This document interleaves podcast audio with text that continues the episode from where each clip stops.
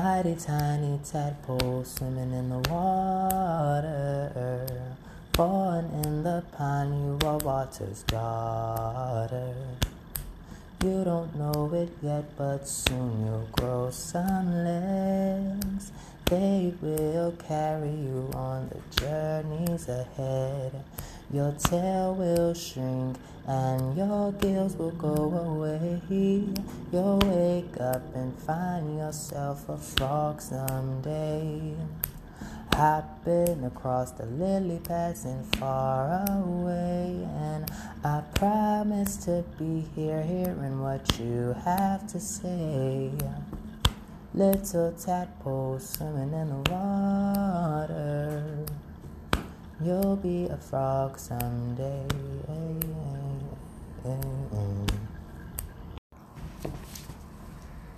Hello, everybody. I am so excited to start this podcast off today. Today is April 30th, 2022. It is a Saturday. And this is the wrapping up of my portfolio collection. So, of course, my work will continue, but I'm gonna be stepping back a bit. I'm gonna be continuing to do work. I'm gonna be continuing to put out content, but I'm gonna be a lot less performative, a lot less strenuous. I've put in a lot of energy into laying my seeds, and so to put it simply, now it's time to, you know, work work that garden. But today's episode is very special. This is the seventh episode of the Miino Diaries. Um, and the good thing about these episodes is that you can start them off. You know, you could start off the anthology on this episode and you could circle back, or you could start on this episode and just listen further. And, you know, it, it really is really up to you. And I think it works either way. As always, I encourage you to do your self care things, whether that's lighting you a little something up, or you drinking some wine, or you getting a little buzzed, or you sitting down for a nap, or in your meditation. And I, I want I want y'all to always remember that this is meant to be something that you don't just hear it, you feel it. You listen to it. You listen to it on your own time. If you're able to listen to this episode and you get through it all in one sitting, cool. If it take you a year to get through just one episode, then that's okay too. Um, I just I put out this work first and foremostly for me, and I just share it because that's what I like to do. And I put a lot of effort in this episode, and I'm very proud of it and I was faced with a choice when I was writing it. I could have stayed in some toxicity in my spirit and had that manifest in the work, or I could choose to let go and have that manifest in the episode accordingly. And I did choose the latter. So please enjoy this. Hit me up with feedback if you listen to it and you like it. And yeah, let's get into it.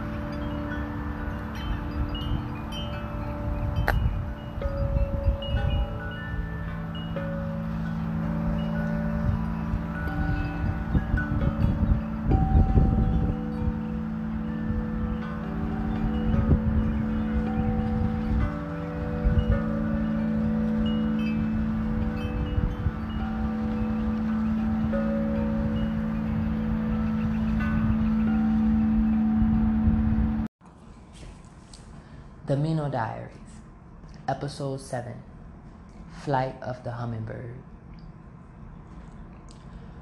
Spring in Bulbancha was ushered in by the blossoming of irises, the goldening of misbeliefs, the ripening of mulberries, the broad leafing of sycamores, and the steady warming of the air. Swallows danced in the sky, and dragonflies darted amongst the fluttering of butterflies and pollinating bees. The dominion of winter stillness was thwarted by positive action.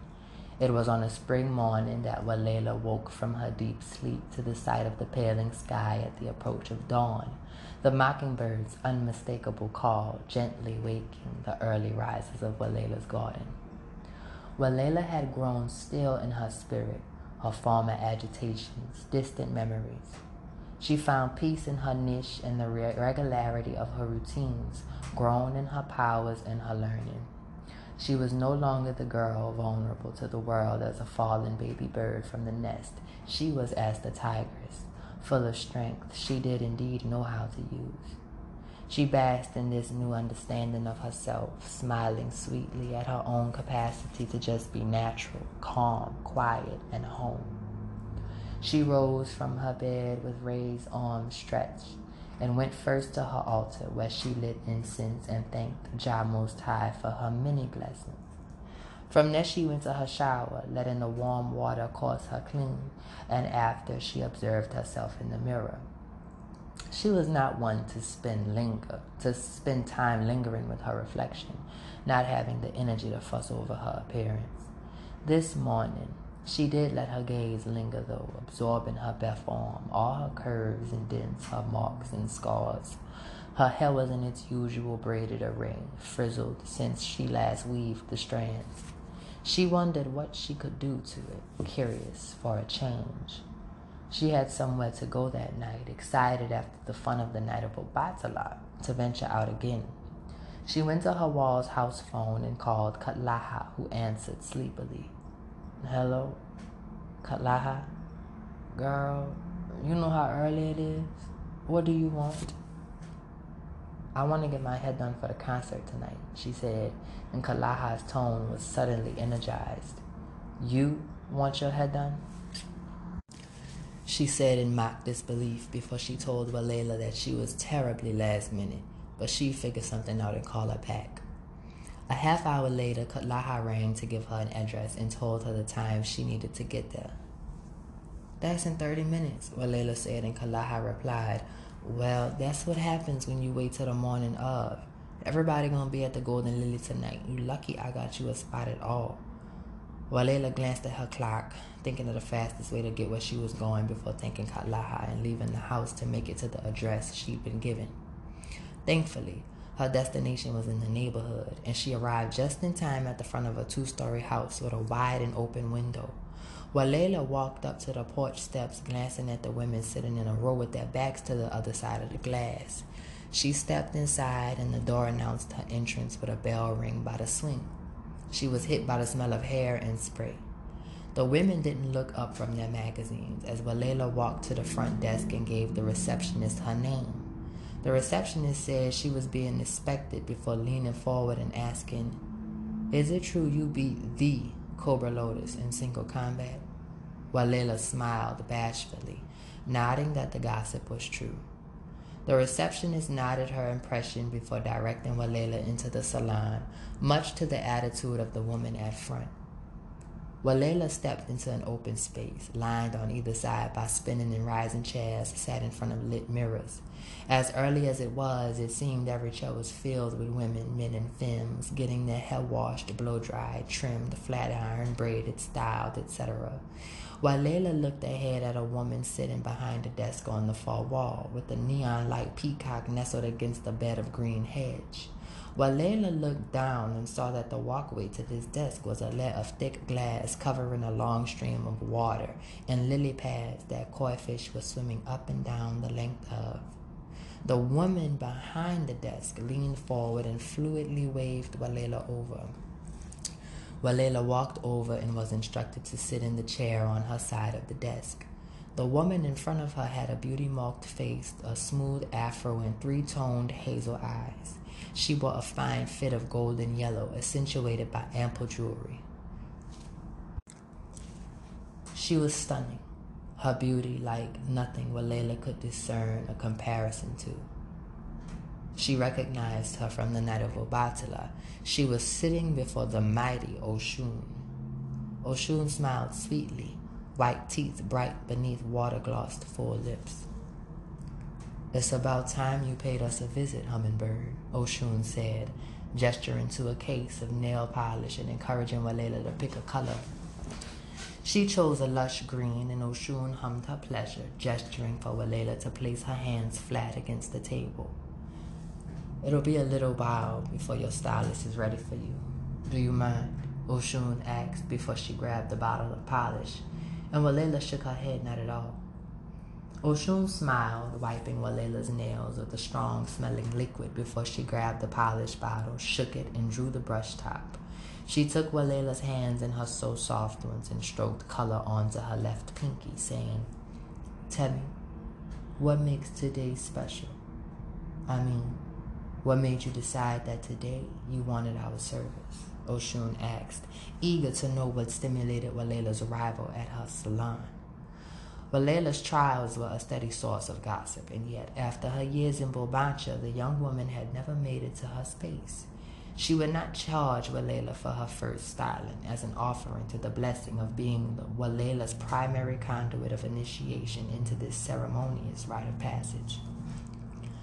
I'm not sure, Walela said as Oshun finished her first nail with the solid and smooth coat. I just felt the pull, I guess. Oshun hummed. Hmm. Intuition. You'll do well to follow its lead throughout your life. Walela smiled at her advice, and Oshun continued.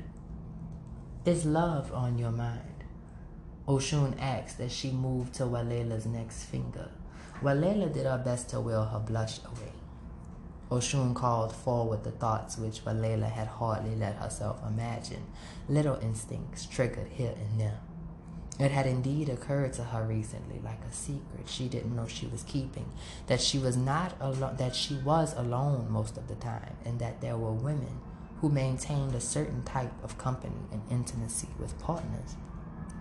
She had not consciously initiated her trip to the salon with that in mind, but perhaps it had a bit to do with it. But also, she knew there was more. I don't know about love. Curiosity, I guess. I'm interested in seeing myself and seeing how other people seem to see me, how the world as a whole responds to my form.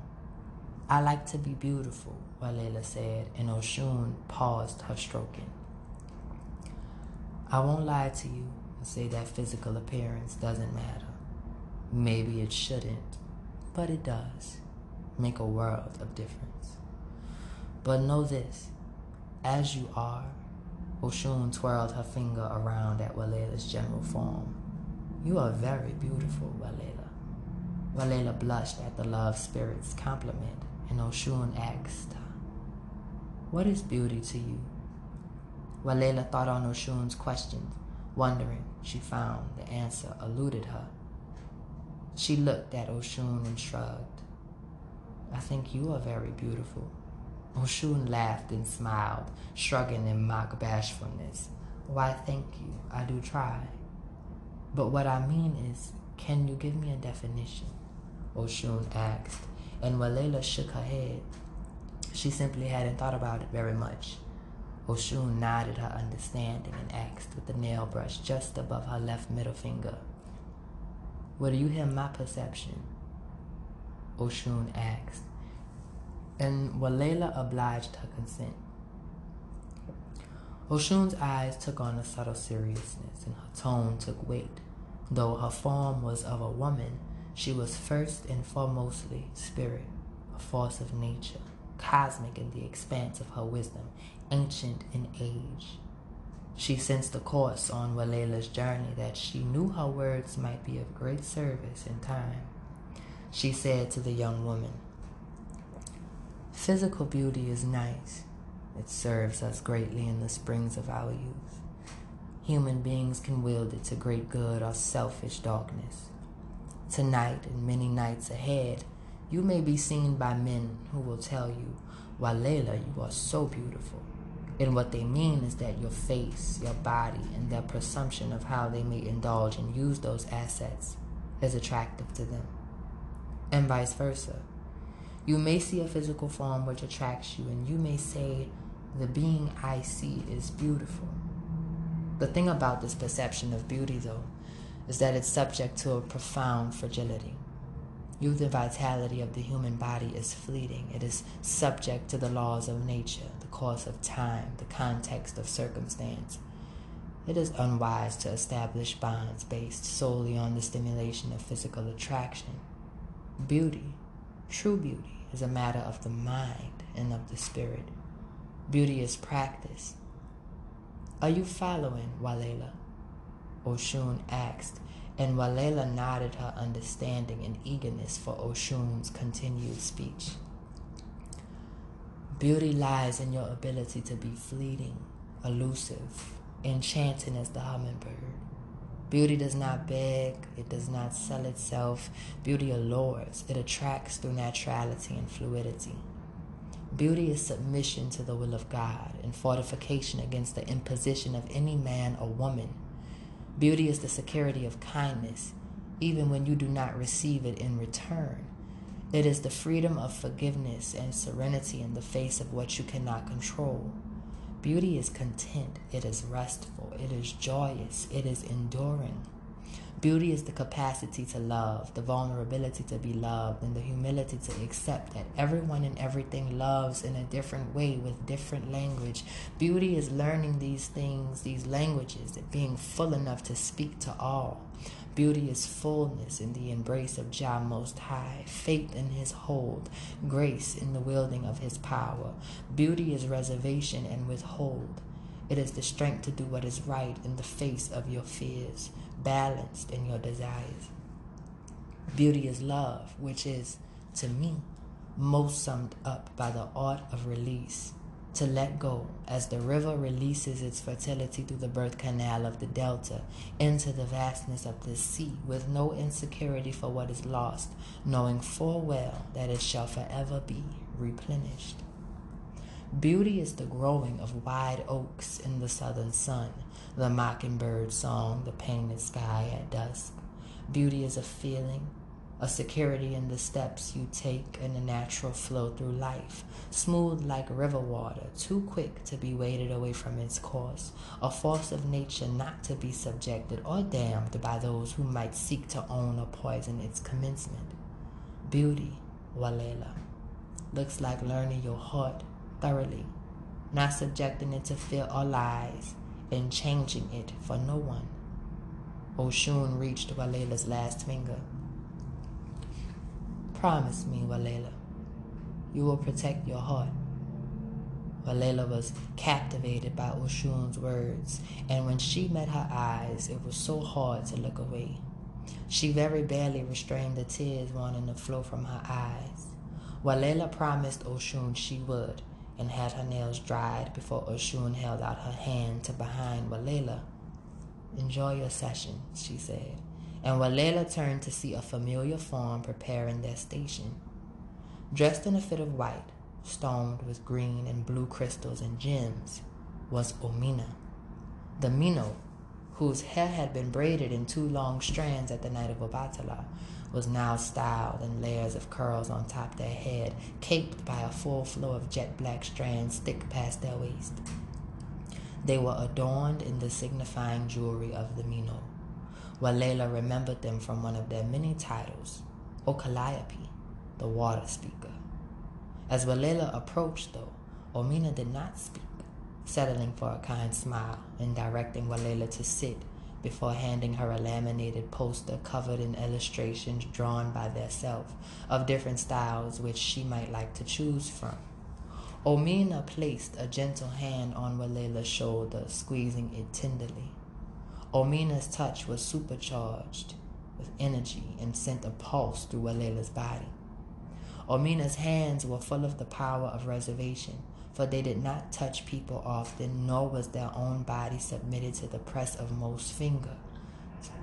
Omina kept herself largely as their speech, withheld, comfortable after many trials, in silence, communicating as much as possible in the nonverbal. Omina was a Miino of rarity, their form not wholly male or female, they were whole spirit, identifying within a spectrum of divine femininity, and if asked to choose a gender, would say they were simply Miino. Omina refused to be subject to the conformities of others, aligning with the letter O as identification of their being through the first letter of their name. O because it was whole in its shape and sound, as emblematic of the universe itself as any symbol, the only one which they felt was worthy of their submission. Omina was of House Malani, the League of Miino Healers, a seventh child of Yemaya and princess of ten thousand moons. They ran their hands over Walela's braids and set to unraveling them, unfolding the coils of Walela's hair, grown thick, long, and dark over the coursing of her trials. Omina's relationship with her began with their mother, right in the very salon Walela found herself in. Yemaya made a niche in the delta far away from her own through the washing, braiding, pressing, and styling of hair, and she passed on these skills to her child. Omina would sit in proximity to her work, familiar with the tinge of heated hair and the satisfying sound of cutting scissors. The sanctity of hair was established in Omina's youth, not to be touched or cut by ill intentioned hands, lest it may not grow again. Hair was as the branches of a tree, reaching out to process the world around the body. Kept clean and nurtured, it carried great wisdom. Neglected as the mind, and it harbored trauma. Yemaya used her tools like paintbrushes, her flat iron as a wand, to manifest masterpieces of an ancient art form, an art of mobility and silent speech. Hair was communication, language, the great signifier of nation, tribe, ethnicity. It spoke to your alignment with your mother or your father's lineage. It swung sensuality and allure. For Miino, hair was the mantle, the crown, the helm which marked the ferocity of beauty in battle. When an aspiring Miino initiates their trials, they cut the hair as communication of the submission and humility to Jah Most High, and may only grow it out in complement to trials well past, prioritizing power over physical beauty. To look upon a Miino with a full head of hair was to recognize their skill, prowess, and efficiency in their niche, their ferocity in battle, to stand in immaculate form, uncut by any enemy. Hair and armor went hand in hand, for what was regalia without the crown of that which was not a textile, but as flesh? From the Miino's body, this sacred thing which Walela submitted to Oshun's salon could not only be could only be trusted to the most skilled and prayerful hands. Omina sat Walela back gently beneath running water and shampooed her curls, rinsing and lathering again before she set to conditioning, their nails nearly drifting Walela to sleep. Her hair was then moisturized at the scalp in strands, blow dried, trimmed, and pressed like silk into dark sheen down Walela's back. Omina then proceeded to style her strands according to the picture Walela had chosen, and at completion, Omina took an edging brush, coated in gel, and swirled circles at Walela's hairline. When they were done, they turned Walela in the chest so she could see herself in the mirror. Walela smiled at Omina's work, and Omina smiled pride. When their session was finished, Oshun sent Walela off with wishes of spring blessings. Walela dressed in her usual comfortability, a loose t-shirt and baggy pants accentuated by her light jewelry. She ventured to the Golden Lily where a line was out the door, mantled by a lit-up sign of the venue's name. She stood in line, paid her way in, and entered the space which embraced her with the pulse of bass and the haze of smoke streamed by dancing light streams. Diamonds of light reflected in movement across the space from a spinning disco ball at the ceiling, and Walela glanced at an empty lit stage where the crowd was steadily gathering. She'd followed Katlaha's advice, not arriving until over two hours past the start of the event. She looked around at the array of fashion and form, the simplicity of her style rendered singular in the array of the space. She heard her name called from the right and turned to see Katlaha waving her over to the bar. Walela made her way through the crowd to where Katlaha leaned back against the bar's edge on her elbows.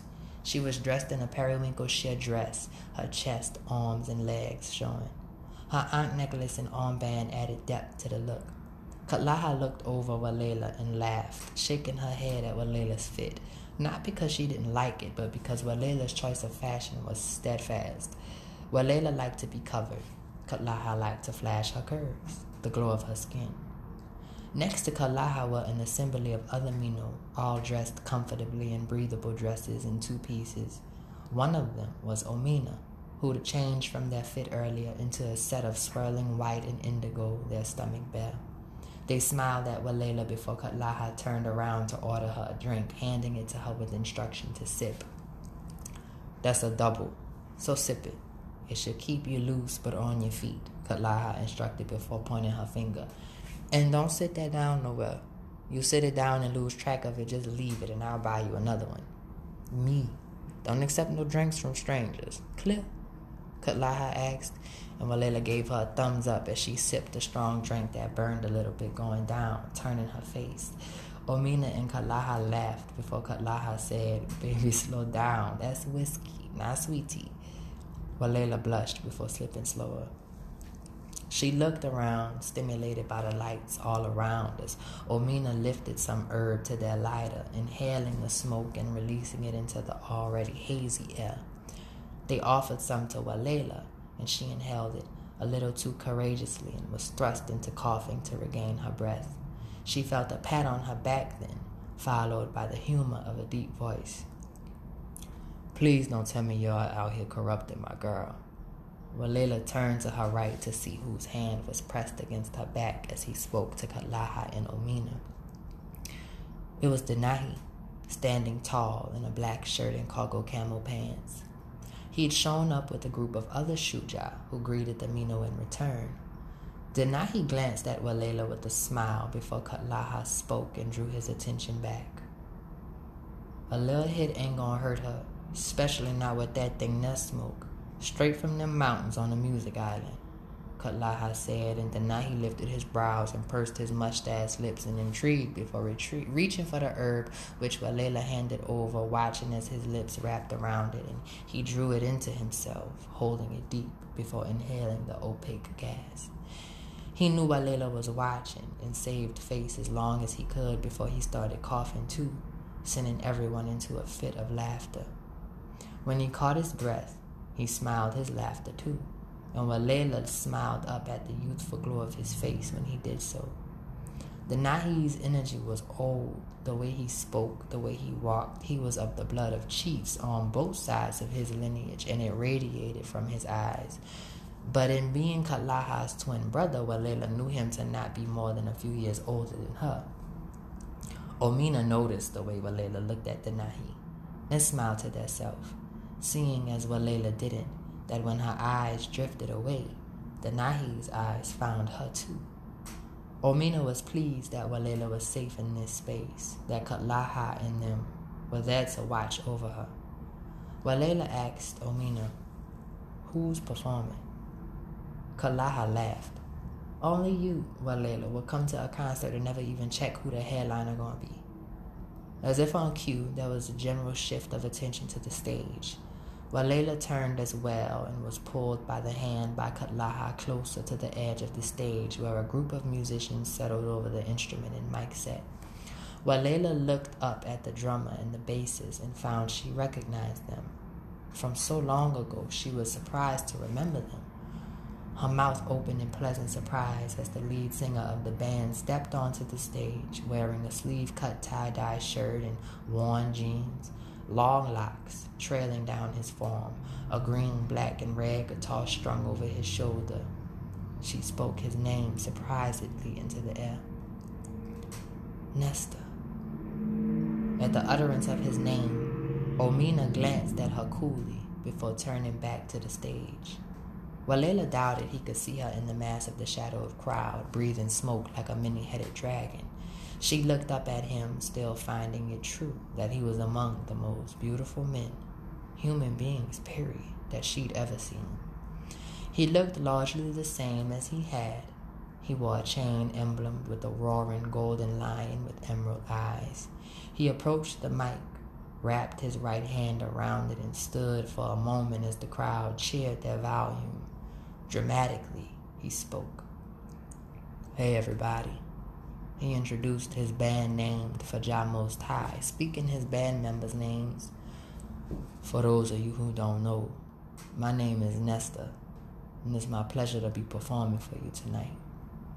Nesta kept his introduction simple, stepping back slightly to thrum a few notes from his guitar. The sound felt like it was fit to Walela's spirit. Her heart quickened in pace as Nesta continued his strumming and his band members commenced in their participation. The sounds emanating from the band's instruments filled with Walela, filled Walela with visions of lushness, of mountains and coastal waves. She sensed the frequency of the motherland, the sadness of the displaced, the evolution of those who made home of where they found themselves. She felt her heart steady and quicken at once. Her body vibrated and her muscles lax, as if it was grown in complement to the sounds, Walela felt her body take on the impact of what she was steadily smoking with Omina, whose eyes hadn't left the stage. Nesta sang beautiful songs, songs that demanded focus, stimulated rhythm, songs as much divine for their words as their instrumental complexity. This was not a rowdy concert. It was easy, calm, swaying. Walela's body moved in an almost subconscious rhythm, and she found her hips doing things she didn't know they could her hands guiding her sacral and positive cycle. She grazed her body with her own hands and discovered the joy of musical intimacy. So stimulated by Nesta's songs, she was absent minded to the glances of Denahi, curious to see Walela move in ways she hadn't known she could. She was fluid, natural, beautiful, not simply for the shape of her features, but for the rest in her expression and trance movements of her body. Walela enjoyed the cover of the Shuja and Hamino sisters, not focused on any one of them, but at ease in their proximity. She knew herself to be safe with them, and she danced this new freedom. Nesta's songs coursed until he reached a pause in his performance. He took a moment, like he was in deep thought as he scanned the crowd before looking in Walela's direction. She thought for a nervous second that he was looking at her, but realized he was meeting Omina's gaze very briefly, just long enough for those who know how to see, to notice. He put his mouth an inch from the mic and spoke. You know how you have friends, you don't remember the first time you met. You only process that one minute they weren't there and the next they were. That's this next song for me. I think it might have come to me in a dream, but I honestly don't remember. I just know that one day I started singing and I haven't stopped singing it since. It's about somebody, everybody, nobody, and myself all at once. I hope it leave you with some satisfaction tonight. Once again, Nesta's guitar set to strumming, the drums thumped, and the bass thrummed. He started to sing a song, soft in tone, heavy in bass, that stimulated Walela swinging further. His words were profound, telling a story of melancholy and bittersweet love. Nesta sang about loving someone enough to let them go. At the conclusion of the song, Walela opened her eyes from her dancing trance to see Omina silent as stone, and Kalaha with an inconspicuous hand placed at the small of her back, rubbing tenderly. Omina's face was absolutely serene, but the tears were just flowing, rolling down. While Walela didn't make a scene out of what she noticed, but she did manifest the courage to still her swinging, reaching to gently graze Omina's hand, letting her palm rest against theirs. To Walela's surprise, Omina squeezed and held her hand back. No one spoke of Omina's tears, strummed out by Nesta's song. Friday morning, Walela woke to her stomach gurgling. She'd been fasting across the course of Lent and had still been maintaining all her workouts and trainings carried over from the House of Cobra. She rose from bed, got dressed, and headed to her local market where she bartered and traded for her ingredients. Walela loved the market for its vibrancy and life. She got whole peas, elbow pasta, cream, milk, eggs, cheese, fish fry, and fresh caught whole speckled trout. She got home and sat right away to her potting, panning, layering, boiling, heating, burning, turning, twirling, pouring, shucking, slicing, cutting, breaking, peeling, popping, dropping, and baking, and frying, and completing this linting meal. She had just placed her pan of macaroni on the counter when there was a ring at her door. She wondered who it could be before remembering she'd left the fish cooking in grease. She turned back around and attended it. They rang again and Walela called out once more that she'd come in a second, looking down at the grease, watching the fish that was almost there. Is Denahi? Walela heard a voice call from the front. Did he seriously not hit her? Wasn't that something wolves were supposed to be good at? Her heart nearly beat out of her chest. She didn't bother answering until finally her fish was just right. She took the fish out the grease, turned off the stove, and was racing to the door. She opened it to see he wasn't there. She looked down at her steps, not seeing him near. She'd taken too long. She peeped out and felt a sliver of hope at seeing him across the street just about to get in his car. Denahi, she called out and he turned back. Man, I was sure about to call my sister and tell her about herself for saying you was home and you wasn't. no, I'm home. I just couldn't get to the door fast enough. What you needed to see me for? she asked, figuring he had some message from his sister to give her. Well, I didn't need to see you. I wanted to see you, Denahi said, keying his car doors locked and walking back across the street to climb Walela's front steps. Why? Walela asked, not rudely, but genuinely curious. Denahi reached near the top of the steps. For a brief moment as he passed, he was eye level with Walela before stepping to rise over. He looked at her and smiled. I gotta have a reason, he asked, and Walela blushed at her processing of the flirtation. She turned her face so he wouldn't see before turning back to his warm eyes. I guess not, she said, before Denahi said he forgot something. Went back down to his car and took out a brown paper bag, bringing it back and handing it to Walela. She took, eyes widening at how heavy it was. She glanced inside the bag and she smiled, meeting Denahi's expectant eyes briefly, before she looked back down and took out the flowering orchid plant situated in a pot with hummingbirds painted on them. My little cousin in a pottery and stuff. I got her to make you this. Figured you could add it to your garden, he said. And Walela gushed because, oh my God, no way this boy, this man, had known to bring her favorite flower how did you know? She asked, and Denahi was honest. I asked Cleopatra. She said you have them all over your house. Walela nodded. It was true. Orchids were sacred to her. Every time she was gifted one, she processed it as an extension of the person who gave it. Orchids were whole plants and required very little effort beyond space and attention to memory, care if their independence wavers, and just enough water with ample sun. She would from then forever register Denahi in her mind with this first lasting impression. She thanked him and asked if he was hungry, and he smiled. Yeah, that's why I came today. I knew you was frying fish. Walela opened her mouth in mock surprise before laughing and turning to lead him through her front corridor. He closed the door behind him, taking his shoes off at instruction. Denahi registered the soft padding and sway of Walela's march down the hall to the kitchen, where she told him he could sit. She'd opened her windows, and the mellow breeze blew her curtains softly, the melodies of her many songbirds heard from her garden. Denahi was hit with the smell of Walela's food, fresh and steaming. The aroma made his eyes heavy and his always tense shoulders lax. He registered the presence of Walela's altar, Denahi smiled because he thought her house was cute. For her, this house was temple, kept and fortified through much work and dedication. Denahi's second sensation was a feeling of clean, lightness, and cleared space. He swore her kitchen was brighter than all the other rooms in her house. Walela was not done up like she'd been at Nesta's concert. Her hair was back in braids, covered by a bandana as she prepared Denahi's plate, gracing him with the sharing of a meal she hadn't planned to. She put his plate down in front of him and poured him some mint tea from her fridge before she made her own plate and sat.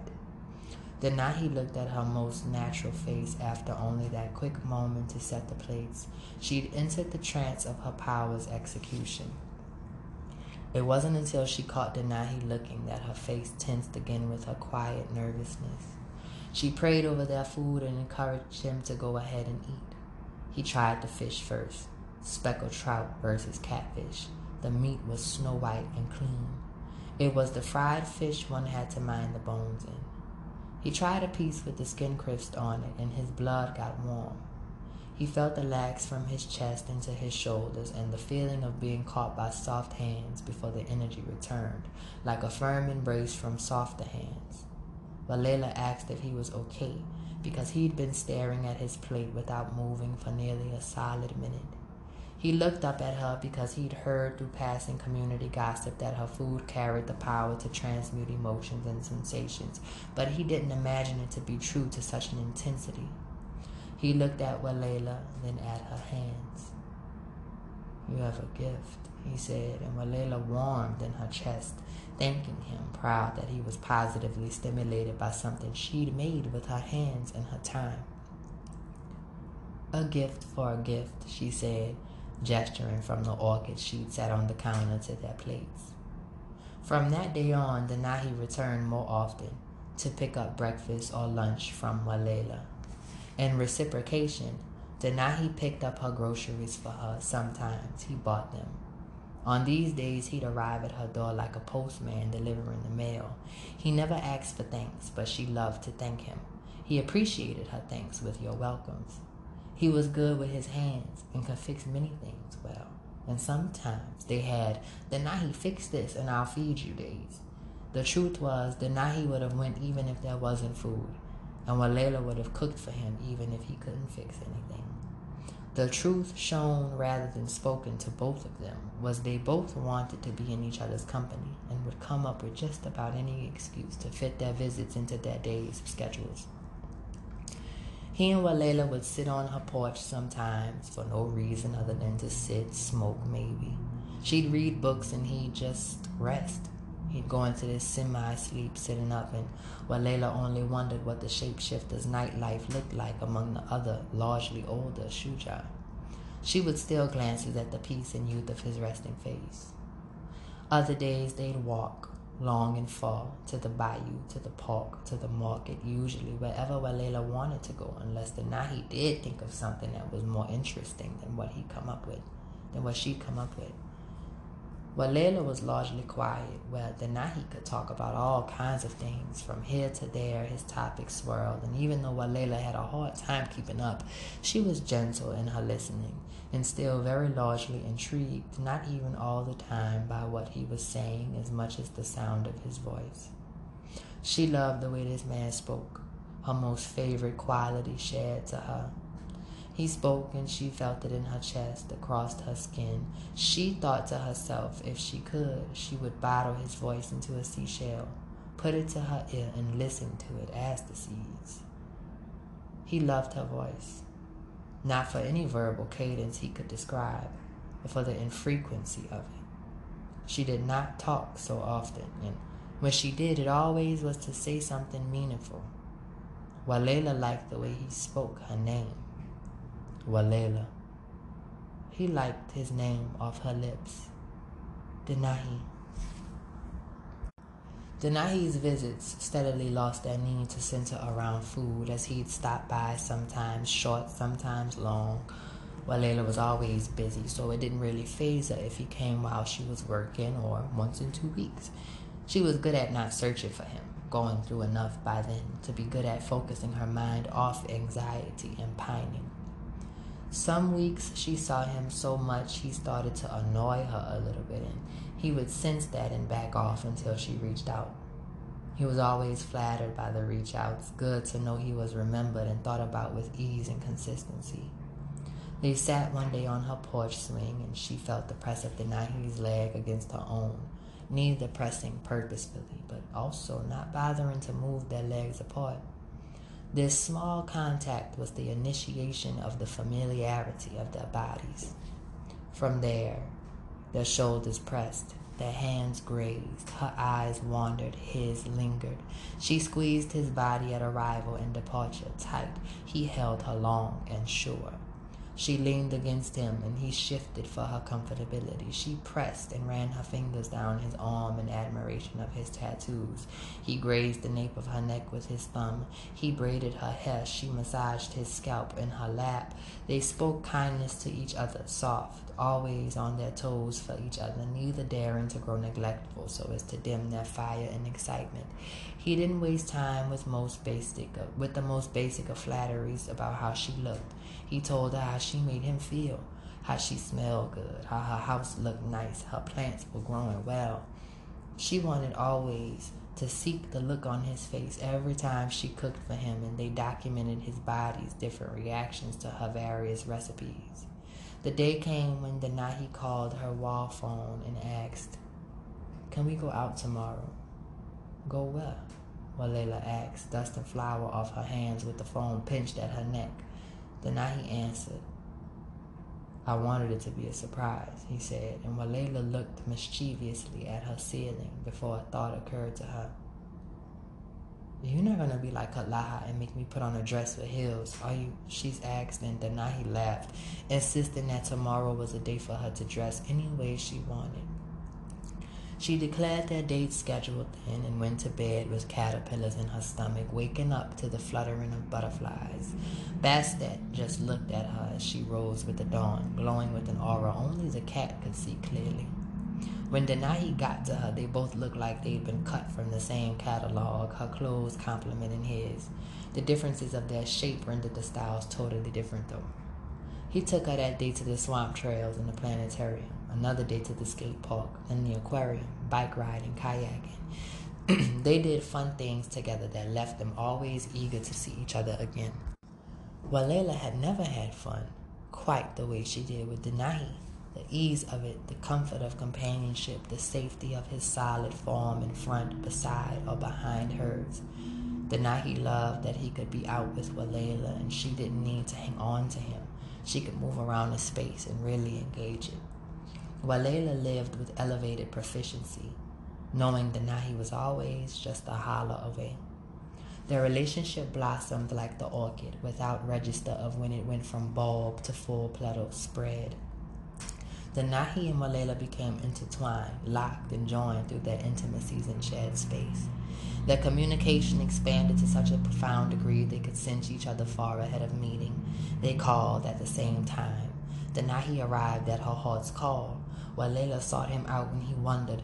She felt Denahi in all those best ways one can feel somebody.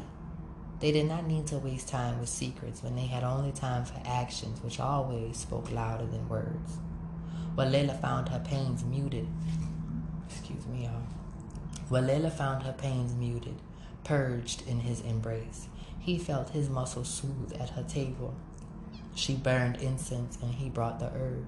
She would kiss his cheek silently. He would press his lips into her neck boldly. Their affection rose from hesitant touches to the risen temperature of desires collide. There were times when Denahi looked at her and she felt a fire. When she touched him, he shivered cool.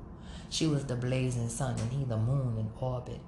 Walela, after ample reciprocation and establishment of respect and trust, shared her mind, body, and soul with the Nahi and was grateful that it was with him her courage manifested for.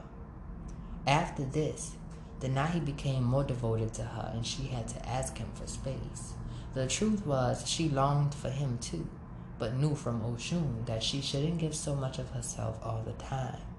Walela let things build up, his offerings, her skill in applying those offerings to the building of more. Denahi brought her groceries. She made the meals.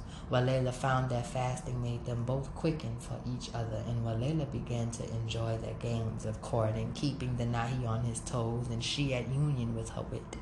She did indeed love to outwit him. Like a fox, Walela captivated Denahi's curiosity in everything she did and said. He was wrapped up in her. It occurred to him one day that he'd never felt anything like what he was feeling with her before. They spent much time together that spring, and their romance deepened into the human cicada thrummed course of summer. Walela's senses were naturally dulled by months long love, which still pulsed fresh with vitality and stamina. She had fallen short of a number of her responsibilities. Not enough to ruin her, but enough for her friends in high and low places to feel the need to steer her direction. Walela was summoned by a dove note to the mansion of Cleopatra, where the Miino had her come to her altar at the greenhouse. Cleopatra had Walela sit as last time as she recited her Hail Marys. When she finished, she looked at Walela, still beaming with the glow of youthful love. She was not disappointed. Walela had chosen well. Denahi was worthy of her, and she of him. No chaos among the ancestors for their alignment. Cleopatra was concerned, though, but was sure to look Walela over without alarm. The birds tell of your bub. I'm sorry, y'all. The birds tell of your budding union with my godson. Cleopatra said, and Walela nodded, a little cautiously, because she hadn't necessarily hid the Naheem, but she never talked about him with anybody either. Cleopatra waved away her nerves. I don't have no problem with it. You're both grown and it's your business. I'm only curious to know if you are as intentional in your preparations for Miinohood as you are with Denahi. This is, after all, the working season as well as coupling. Cleopatra awaited Walela's answer, and she considered how she'd kept up her normal tasks for months. She realized on her own what that also meant. She was budding with Denahi, but stagnant in her personal development. Her eyes gave Cleopatra her answer, and the Miino said, Companionship is important. I don't mean to take you from it, but I must always remind you of the vast options available for spending your time in these seasons. Here, Cleopatra said, extending a card from her wrist with an M with a halo over it. The other side read, Angels Seamstress Services. Walela took the card. Maybe spend more time here than daydreaming, Cleopatra said playfully, and Walela laughed on her way out.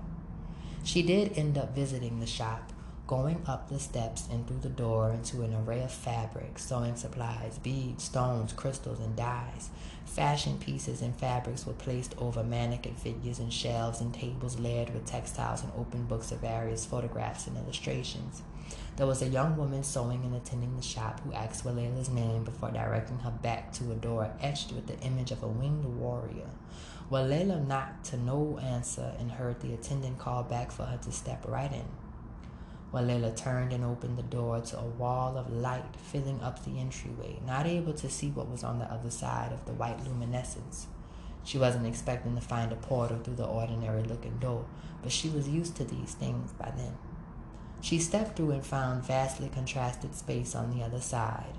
Walela gasped at an expanse of what could have only been by magic. On two walls spanned rows rows of nooks, each containing fits of armor splayed across the forms of mannequins. Walela's eyes went wide with intrigue as she looked over what must have been hundreds of Miino uniforms, each unique in shape, color, textile, pattern, etc. Her eyes caught sight of a fit of what looked like buckskin, tasseled and beaded with accessories of bone and turquoise. The suit of armor was protected by glass and adorned at its base by eagle feathers, bison horns, wolf pelts, and a beaded tomahawk. Walela read the plaque etched into the base of the case. Little Moon, a battle of the white bison meadow. Walela was so caught up in the suits of armor she didn't register that she wasn't alone in the space. Her attention was drawn ahead by the sound of a keyboard clicking she walked ahead and down a walkway toward a desk centered by the rays of a skylight above, shining down on the individual typing on a laptop at the desk. Walela went to stand just before her, announcing her arrival. The woman came out of her own trance of documentation and looked up at Walela. Hello, she said. I'm Walela. The woman's brows, the woman's brown eyes looked her over. Cleopatra told me you'd be by soon, she said, typing something before putting her laptop to sleep, closing it. When she spoke, her voice echoed through the vast space. What do you think? she asked, gesturing to the collection of Miino regalia. They're phenomenal, Walela said, and the woman affirmed. Miino armor from across time and space. For all I've collected, there are still many pieces which elude me. She stood from her desk and walked over to another suit of armor in a glass case, this one made in the image of a honeybee in its black and yellow patterns. Each piece is practical in its functions, but also divinely layered in the context of their conceptions, their journeys. A Miino's armor is a story, telling the external about its wearer so words need not be wasted, Walela looked down at the plaque. Princess Oyin, Shuja and Miino Wars, Battle of Kovango. The Shuja and Miino were enemies? Walela asked, and the woman replied, They still are in some places. Princess Oyin was instrumental in the climax of their last terrible conflict. She pointed to various layers of the armor suit, which conveyed thorough communication to those with enough insight to discern various symbols, the shape of armor, the textiles embedded throughout. By the end of the woman's short lecture across the field of the suit, Walela had learned that Princess Oyin was the daughter of a Miino chiefess, whose ethnicity was rooted in the central west, the coastal region of the motherland, and through gifts passed down through her father's lineage, she made her living as a beekeeper. These are all just the independent variables. What is to be known next is the vastness of this suit's journey across time and space, laid over Oyin's as a second skin. There are many stories to be collected from those who lived in her time and witnessed her, perhaps not knowing her name, but remembering her certainly by the uniqueness of her attire. When A Miino steps onto the battlefield of war, or just life in general, she does so in her most natural state, the embrace of her armor suited profoundly to her physical form in union with her metaphysical taste. The Miino stopped herself. She was tall and long limbed, dark skinned and brown eyed with finger waves. She was dressed in light blue and white. She said, I'm so rude sometimes, nodding her head and proclaiming from Jah before giving Walela her title. Title and not name, because her true name was an ancient one which she did not often share. She introduced herself simply as Angel. Angel went on describing the focus of her work in ethnographic documentation and how she balanced much of her learning through the medium of fashion with a particular passion for the dressing practices of her own order. She asked Walela if she was ready to manifest her own suit. Walela looked at the array of pieces around them and thought it an intense task to take on with barely any knowledge in creating such a masterwork. Walela nodded her interest though, and Angel smiled, guiding her back to the portal door she'd come through. Good. Come back tomorrow and we can start the next era of your learning, she said, and Walela faltered, remembering something. Is everything okay? Angel asked, and Walela thought better of what she was about to say and nodded yes, promising to return the next day. When she got home, she called Denahi who answered the phone excited for their weekend date. She told him that she had to cancel, and though he was a little disappointed, he understood. Walela went back to Angel, where she was started off with various books on textiles and fabrics such as indigo, yarn, silk, and cotton, learning their origins, histories, usages. In union with this studying was her rudimentary tutoring in sewing, weaving, threading, and beading. From there, she learned about dyes, clothes, fabrics, and prints, and was assigned various books to analyze, filled with illustrations and photographs from across, from across cultures of fashion from everyday life to ceremonial regalia. Angel encouraged Walela to float to what attracted her. Mind the shapes and colors that stimulate you, the symbols and the context, your intuition is a direct link to your ancestors and past lives, and what you most naturally gravitate to is where you may find your truths. Walela did as Angel said, harvesting a vast collection of knowledge through fashion into her subconscious of those ethnicities whose influence she found most present in the cultural realities of her native Bobancha. She did not have access to specifics, but her knowledge of the general allowed her to at least piece a puzzle to aspects of her identity which were commonalities. She began to sketch her own form, dressed in drafts of a potential suit. In this time, the Denahi searched for her. She could give him sometimes, and other times not. She found when she did seek him, he was busy with his responsibilities as a Shuja and chief's son. When they did come together, they dove into each other, trying to absorb as much as they could before having to break apart again. Walela did her best, though the pull of her rising proficiency in manifesting her armor was strong. She was stimulated to a high degree by the process, which took all her knowledge and skill and seemed to balance it into a single vessel of execution. She felt primed and entuned every time she picked up a needle and thread. She eventually started physically making her suit cutting out and measuring fabrics in her own home, her kitchen becoming a studio. Denahi stopped by one day, hoping to share a meal with Walela, but he found her bent over her sewing on the floor, wrapped up in the steady progression of her suit's manifestation. Nothing cooked. He sat at her table and watched her. She said hey to him, but was largely tranced by her work. He thought she looked tired.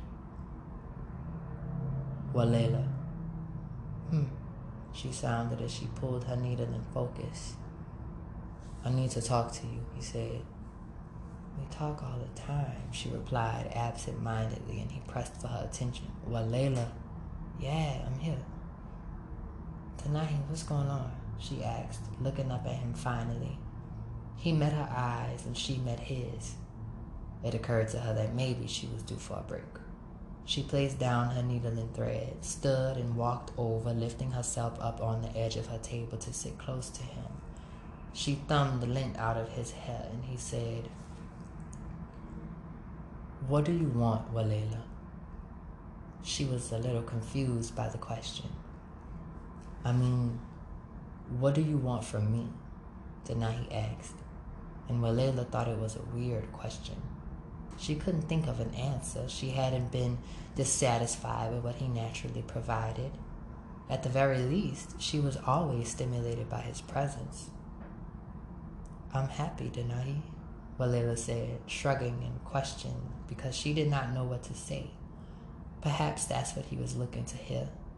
She asked him, I want you to be happy too. Are you? She asked, and Denahi looked from her to the suit. They had been wrapped up in each other for a long while, but only now that Walela was pouring so much of herself into this work was it dawning on him that she was very near her initiation into Miinohood. She was prioritizing the completion of her journey and trials, which was understood. But still, he was confused by the void of her absence. You getting more distant by the week. We keep missing each other. I'm carving out time to see you, but I don't be feeling like you're doing the same. It don't really feel like you need me. Denahi said, half expecting her to assure that she did indeed need him, like he was fearing her spirit needed, like he was fearing his spirit needed her, like F a breath. Walela raised her brows, thinking on his words. She felt deeply for Denahi. She desired his mind, body, and soul to be near her. She enjoyed his company. But she did not know that she needed him and found it hard to proclaim a false surety. He looked away from her silence. I imagine us, Walela, building up home, filling that home with things that's for both of us. Denahi laughed to himself. I can't go to sleep without imagining our kids and whose face they gonna have between us, he said. Walela stiffened. She had no idea that now he contemplated on such investment. It seemed he asked her what she wanted from him because he was decided on what he hoped for from her. Denahi continued. It sounds cliche, but I could really see us sitting on a porch old and holding hands, and I can't get the image out of my head. Lately, it feels like you slipping away to and the more distance you get, the more pressure I feel to build the bridge to your heart. So, what I imagine remains a possibility, but Walela, I can't tell where your head is at. Walela breathed in, nervous at his words. She got up from the table and walked across the room to stand before her altar, thinking. She felt the energy of walking on eggshells. She could not just say anything here. Denahi needed her tenderness. I can't say I think that far ahead, Denahi. Most days I'm just here, and then on special days you're here with me, and I like, I love that. I love you, she said, the words coming out naturally. They weren't a big deal to her, but for Denahi, they were felt in his chest. Walela turned and met his gaze from across the room. I'm asking you to think now. Think about what you want with me, Denahi said as gently as he could. Walela was go with the flow, a leaf in the wind. She was good at living in the present. Her sense of control was muted. She'd found care in Jah Most High's embrace and was secure enough in that to not peer so much into the future. Denahi, on the other hand, was a planner. He was full of the imagination built up like stargazing in his own life, wondering always what he would be, how strong his children would be, would he become chief like his father? Would he make his bloodlines proud? Would he leave a legacy? All these questions were hard for him to imagine without the security of partnership with a woman.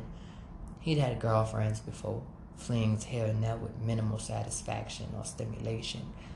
With Walela, everything was different. Everything felt whole.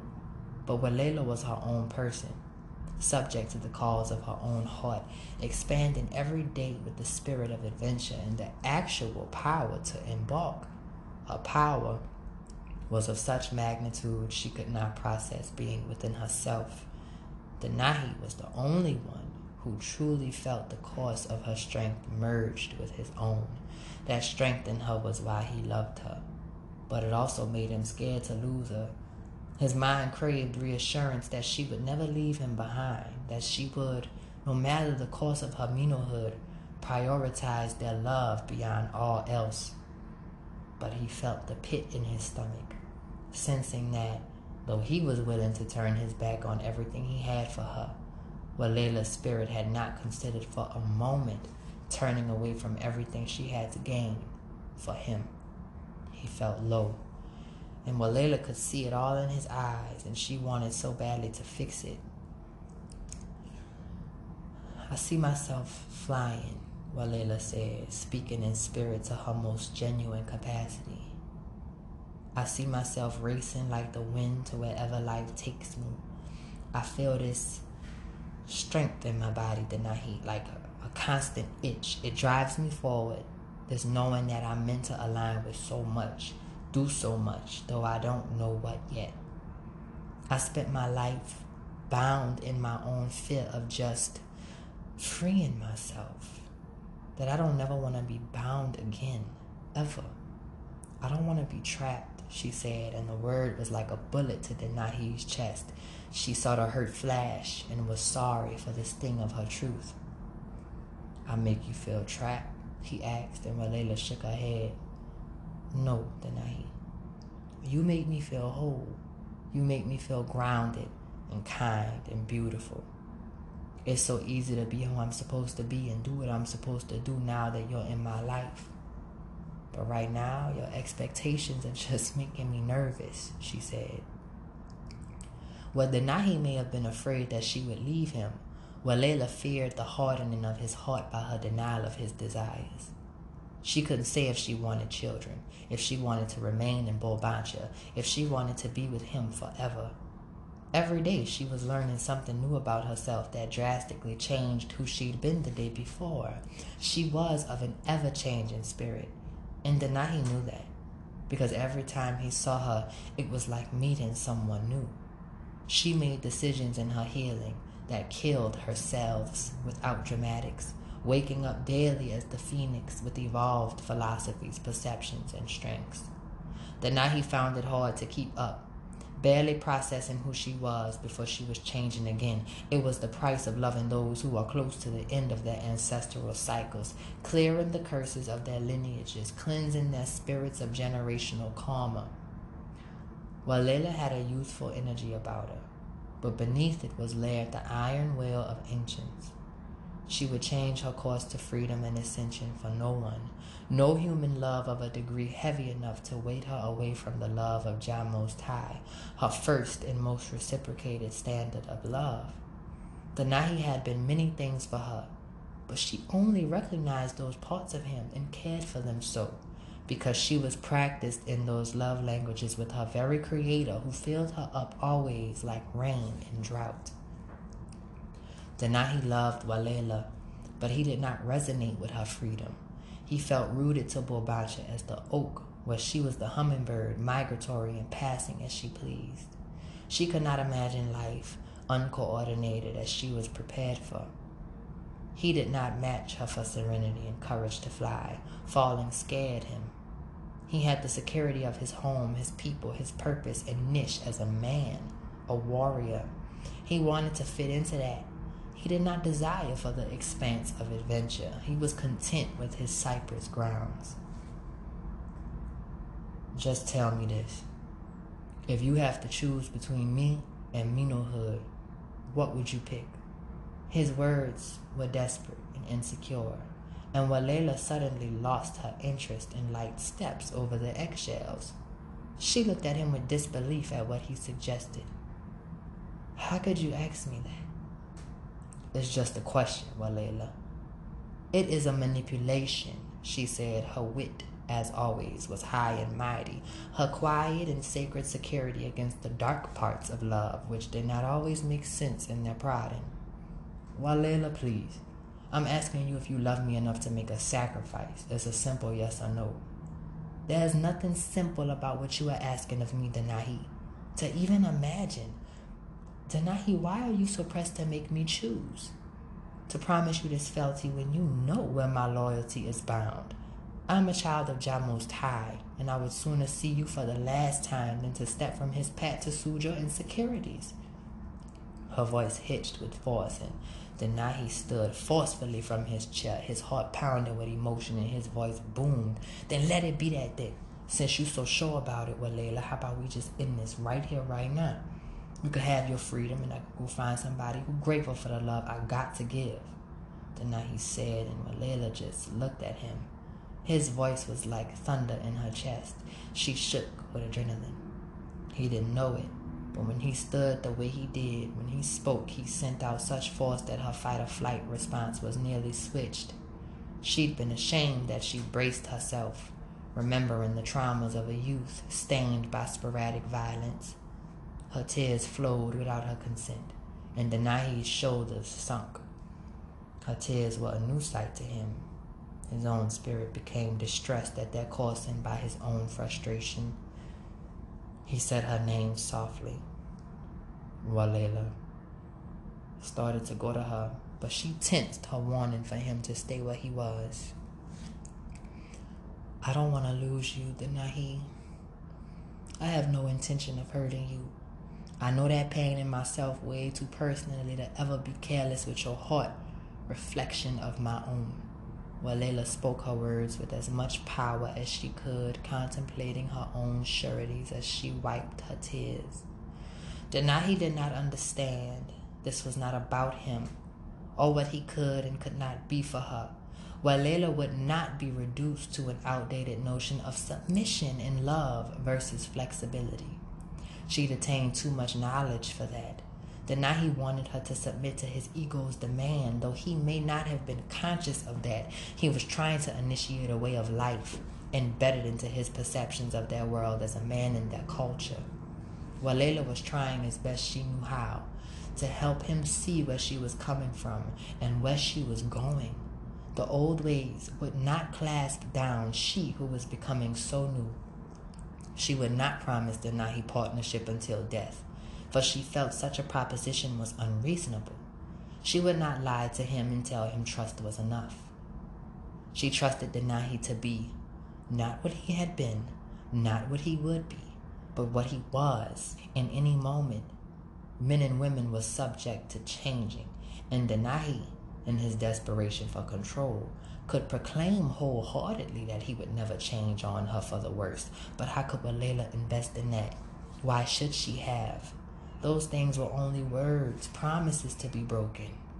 Denahi's promises of devotion would not protect her garden or her temple, only his fist would. And if the day came where he decided to reserve the power of those fists from her defense or give it to another, what was she to do after placing her security totally in those hands? She did not know how she'd feel about Denahi in years to come, but she knew even in her youth she would never indulge in pretending for him. She would never spare his ego at the expense of her heart, because what good would that do for either of them? Hypothetically, Walela would turn her back on her tasks and rest forevermore in the embrace of Denahi's strength, his care, his providing, his love, his tribe, his home, his lead, his word. But what would come from the fading or the breaking of those things? Where would Walela stand? What would she hold in her hands beyond the dust of regret for power not cultivated in her youth where the energy was plenty? She could indulge his promises, but she knew if she left Miinohood behind and chose him, he would have to be so perfect. He would need to be extraordinary and in complement to the reciprocation of Jah Most High, but that she knew was impossible. She would grow to resent him for his, his inability to match these standards, and she would grow bitter in the trap of comfortability, stagnancy, neglect, and souring love. She refused to let his young insecurities sabotage the potential of her love for him, everlasting beyond the constraints of his limited imagination for what love was supposed to be. Denahi could not see all this beyond the scope of his desire for her to fit into his visions, but she was powerful in her psychic intuitions as ever. She saw the storms coursing, and unlike so many before who did not have the sense to move out the way, she chose to shift clear without any hesitation. I offer you this, Denahi, and I pray you feel the sincerity of these words. And I really hope, she said, with tears streaming her cheeks. She didn't bother continuing her statement for fear of rambling, so she went on. For you, my door will always be open and these hands will always touch you soft. My voice will always be kind, and my eyes will remain true. I will not lie to you. I will not seek to hurt you. I offer grace for your freedom and embrace for your return. I will always love you. I will always be your friend. You understand that, Denahi? Before I am a woman bound to you, I am your friend. And if you no longer desired my body, I would be okay with that. If you wanted to love somebody else, I would be okay with that because I am content, firstly and vastly, with just the sound of your voice. If to heal you means to let you go, then I'll let you fly. But I'm also willing to ground myself for you in times of need or carry you on my wings in Exodus. I will heal your wounds and mend your bones. I will pray over you, with you, for you, I know in my heart that I would die for you in battle raging. I would live to be an example for your endurance. If I got comfortable in darkness, I would manifest light for you if that darkness was too deep for you. And if you needed to see, to you asking me to choose between you and my future because you think I'm still deciding on whether or not you're worthy of me. But there's this feeling I get in my chest sometimes, this gravity where I can't believe you really chose me. The way you look at me makes me feel like I can climb a mountain off your affection alone. But Denahi, I will not subject myself to your ultimatum. I won't let you put me in that corner like I don't have the options or the power to walk over you if need be. And I prefer to leave the corner holding your hand, but either way, the corner is not where I will stay ever. Take me as I am have the sense to know something good in front of you and do like everyone else ultimately has to. Face that fear you got that say you can't trust my word when I've given you nothing but the actions proving their sincerity. Even now, I'm here now. Is that good enough for you? Or is love only sound to you if you can hold it down? Denahi looked at her breathing deep. She'd said a lot, and he didn't feel stable enough in his emotions to speak, lest he mess things up where he could not fix them. Denahi saw ferocity in Walela's eyes. Okay, was all he said before he turned and walked heavy out her door. Denahi did not come back. Walela missed him much more than he was probably giving her credit for. She remained steadfast in her task, though, She spent months living as she had before Denahi's knock at her door. She tended her garden. She cleaned her house. She stimulated her commerce. She maintained her health. Her temple and the altar within were upheld by her own hands, dependent variables, not determined by human favor. She locked herself into the cocoon of work, letting her hair sit free and wild, her attention to her physicality muted. There was only herself as a vessel, and God as an incentivizer of the sacred work of her beating. She felt always close to Jah Most High and her many ancestors and spiritual allies when she worked on her armor. She felt the piece did not belong to her, but was a product of divine collaboration, made possible by her openness to receive and her willingness to release. Her ancestors did not hesitate to grant her power, knowing she was not burdened by the strife of hoarding for fear's sake. Walela steadily completed her armor as a tapestry, with small details packed with transmuted intention and symbolism, she did not rush herself letting time pass by in her creating, keeping her flow natural, unperformative. She did this work for herself. She did this work with the security of her faith, even when she felt obstacles which pulled at her fears of consequence. She was human after all, and was certainly affected by Denahi's departure at the insistence of her boundary. She wondered sometimes if she made the right choice. Sometimes she got very low in her spirit because she could not tell if she was good. Forgiving herself for giving Denahi up took ample effort, but she always made her way back to the sense of her immediate task, deciding that whatever would be would not be so until after this era of her life cycled through. She completed her piece undramatically, taking many days to rest. She woke one day to a letter which read, Dearest Walela, congratulations on your steady progressions through your trials and manifestation of your armor.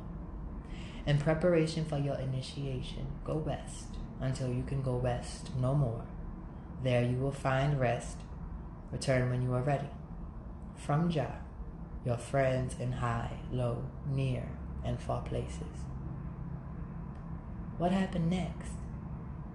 The scene has shifted back to the beginning, which is actually near the end, to the koi pond at the temple of Calafia, where Walela is sitting with the curious child O. I came here. That's the end of the story, Walela said, and O's brow furrowed with dissatisfaction. That sounded so gross, y'all. Okay, I'm gonna circle.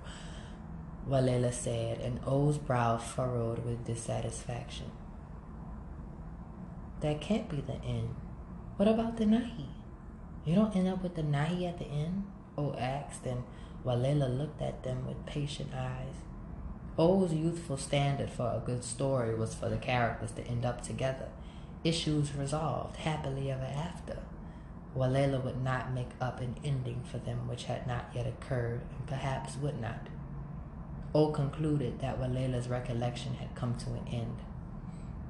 It was a good story, O said in ethical critique, and Walela smiled. I'm glad you liked it.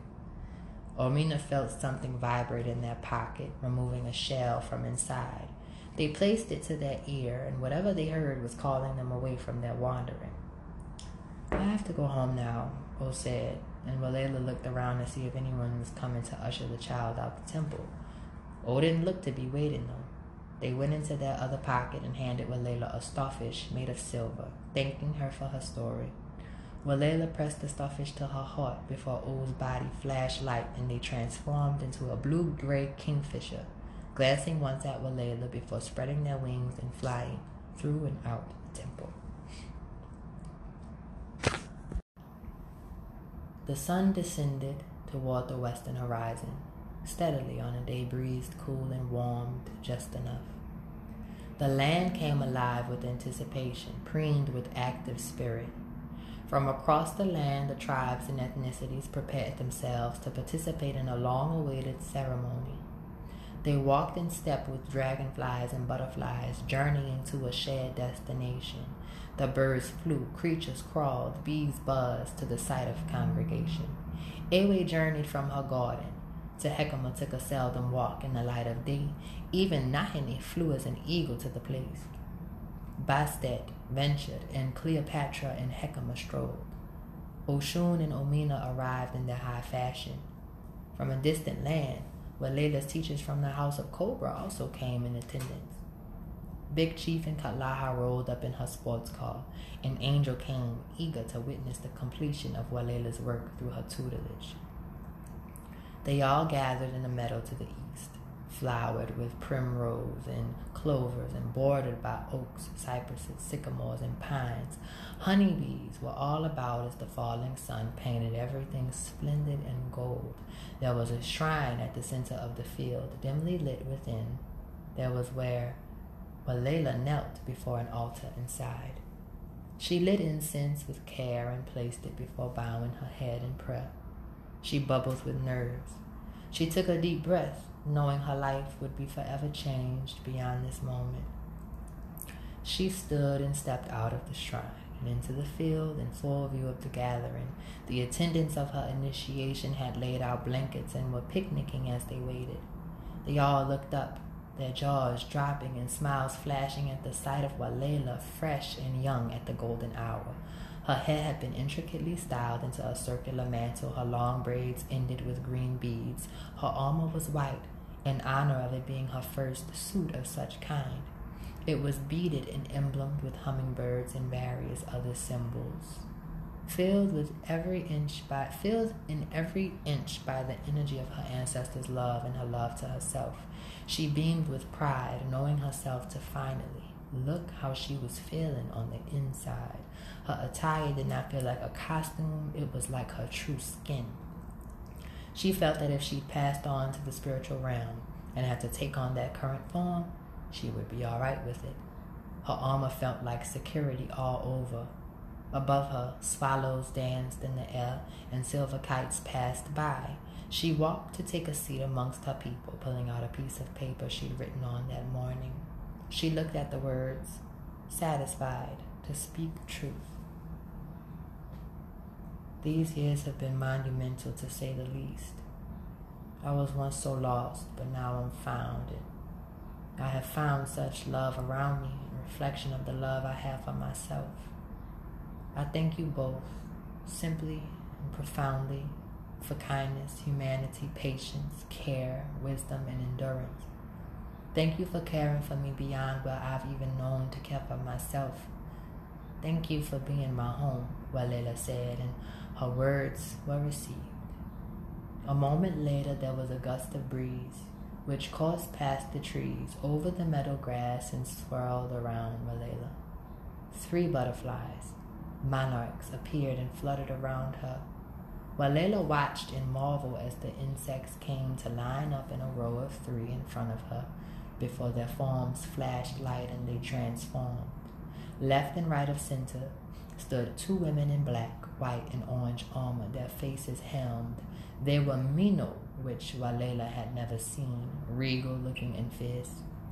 At their center stood a figure who stunned Walela with her beauty she was fair of face and soft in her eyes, beauty marked as Oshun, with whom she said significant likeness to. She wore a suit of armor marked as the patterns of the butterfly, with a crown mantle of gold, jewels, and feathers at her head. From all around the meadow, the butterflies congregated to be near her, fluttering all around as the gathered Miino and Shuja inclined their heads. From Jah, Walela. The women carried a carved chest, and she gestured for Walela to sit with her. Walela and this butterfly woman sat. Her guards remained standing as everyone watched on with excitement. From Jah. Walela did not have her name. The Miino smiled. Call me Nana, she said. Nana placed down the chest and opened it, exposing several pieces wrapped in fine purple silk. She took them out and laid them all neatly before Walela. Her spirit thrummed at the sight of her gold pieces, markers of her rites of passage completed. Nana spoke. Gold is our conduit of choice. because it is best at absorbing spiritual energy and storing it. Gold is dense, rich. It stores energy and allows us to pass it down to where it is as with silver, to ward off demonic frequency. These pieces forged in the fire of the phoenixes may be worn by you and delivered unto your children, perhaps, or other loved ones, and may continue to travel. As you wear them, they absorb your strength, your prayers, your intentions, your knowledge, your power. Cherish these for as long as you live, and let them go with ease when and if Jah calls you to do so. Nana said, raising firstly the set of golden hoop earrings monogrammed with hummingbirds, magnolias, and Walela's name. She placed them in her ears, and Nana said, Wear these, and your ears will forever absorb truth and detect the frequency of spoken lies. Next was the armband. Wear this on your spit arm. May your grip be steadfast and your mark always true. Then the rings. There was an assortment of them, each gifted from a teacher, a friend, or a patron. She allowed Nana to place each one. May your fingers heal soft and your fist strike strong. Next was the waist circlet. Wear this at your sacrum. Protect the physical and metaphysical womb. Protect your vessel of physical and metaphysical creation. Then Nana lifted a golden dagger laid with white and green stone and jewels. Walela drew it from its sheath sharp as a whistle and clean like sunlight. At her will, it would transform into a full length spear, a weapon so powerful it had taken all those years to earn. Finally, Nana placed the necklace of a wing ankh, foremost symbol of the Miino order, around Walela's neck. Wear the ankh to protect your heart, Nana said, and Walela smiled, grateful to be passing through this graduation finally. Nana concluded her gifting, leaning forward to kiss Walela softly on the cheek before she stood, transformed as her two gods, and flew off as a butterfly, quiet as she'd never been there at all. Walela stood and received the embrace of her people, talking and laughing, accepting and feeling the energy of congratulations. She was so full. The Miino angel was just admiring her suit when Walela looked to the edge of the meadow to see eyes she'd missed very much. She'd silently prayed but had not dared to hope that Denahi would come, but to her heart's near disbelief that he was, dressed in his usual simplicity. Walela looked to her people and was assured that it was okay for her to go. She walked on, and no one made a scene or any awkward remarks about her crossing over the field to stand before Denahi. He looked her over, registering her changes as always. She was the most beautiful thing he'd ever seen. Beautiful for her power and her, and her perseverance to prioritize her well being as much as it had frustrated him before. He had lots of time to think on her last words to him and had summoned much courage to come here in this way.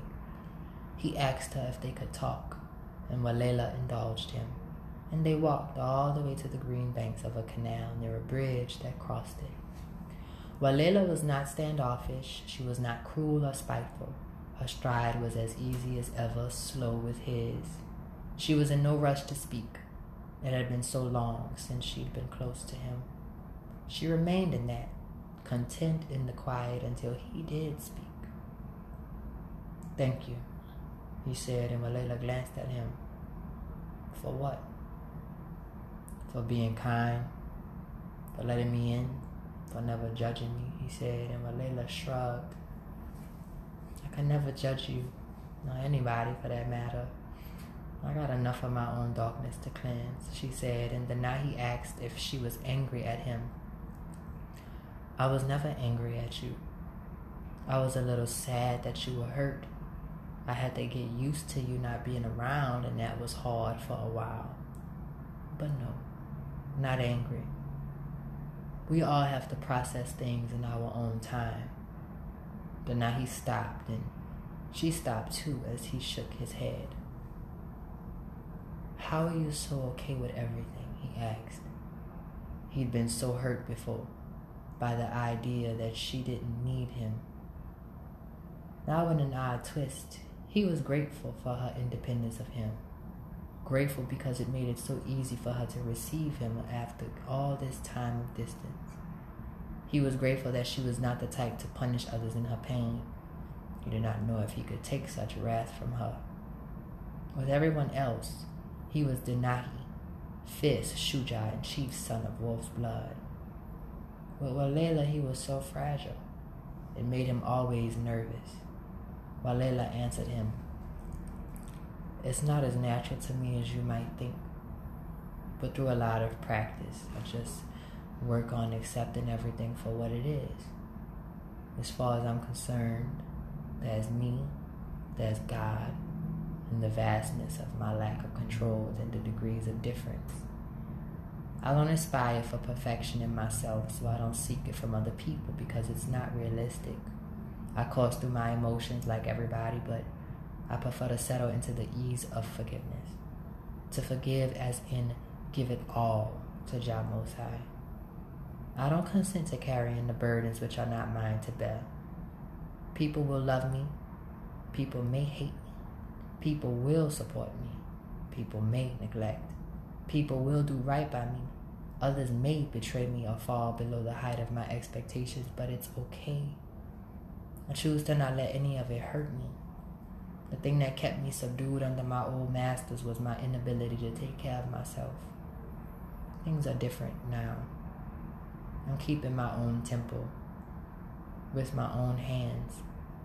I don't have to hate or resent anybody because I know well to not depend on anything or anyone before our Creator. When I'm hurt, like how you hurt me, there's a sting, there's contemplation, the pull of paranoia and doubt, all of that. But when I lay my head down at night, I make sure that me and God are on the same page, that I know what's of consequence.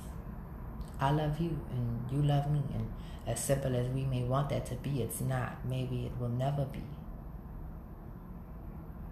I'm good with that too. Because at least I know what's here, she said, putting her hand to her heart, then placing her palm against Denahi's chest. What's here? I feel that even from behind the veil of your darkness and the weight of my own. I told you, whether you want me or not in that way, I will always be your friend this way. Not even just because it's the moral thing to do, but because I just really prefer that lifestyle. I'm calm and cool and prioritizing my self love. Walela paused, looking up at the Nahim. Do you love yourself? She asked him, and the question halted him. He'd never been asked that. He never asked it of himself. Walela touched his face. You don't have to answer it now. Not for me. Answer it for yourself in your own time, okay? In the meantime, I'll be around, not necessarily waiting on you to make up your mind, but open to give you what you give me space to give, she said, and the night he leaned into the press of her hand. I came here to tell you Sorry, y'all, that's Denahi's voice. I came here to tell you, in case I never get to tell you again. I love you, Walela. And I thank you for being you. Whatever you need, I got you, always. He said, and Walela smiled, believing him to be true, happy that she chose to always be soft with his heart, thankful that she had the power and the room in herself to do so. Walela had to let go. Walela had to let go. She had enough to let go of everything if only Jah commanded it. Always free falling, flying. I know, she told them. I know.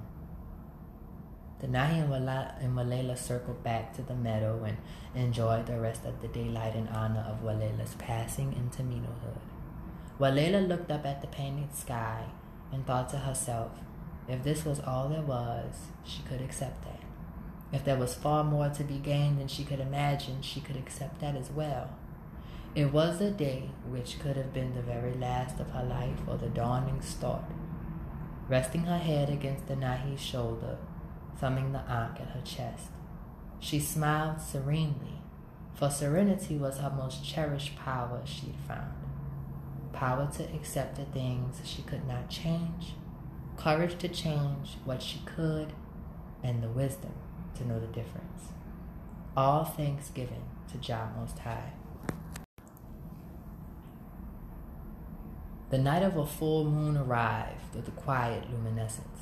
Walela felt the buzz of power in her blood, the quickening of her spirit. She spent most of the day praying at her altar in preparation for the task to face after the sun set. She dressed herself, slowly and ritualistically in her armor, and left home carrying her spear, journeying to a destination she'd long shied away from. Beneath the light of the moon, which seemed to blaze through the haze of an otherwise clouded sky, Walela stepped across the barren land where the temple of her old masters stood. To her left stepped a white she-wolf with golden eyes. To her right, a jaguar with black fur sheening indigo in the moonlight.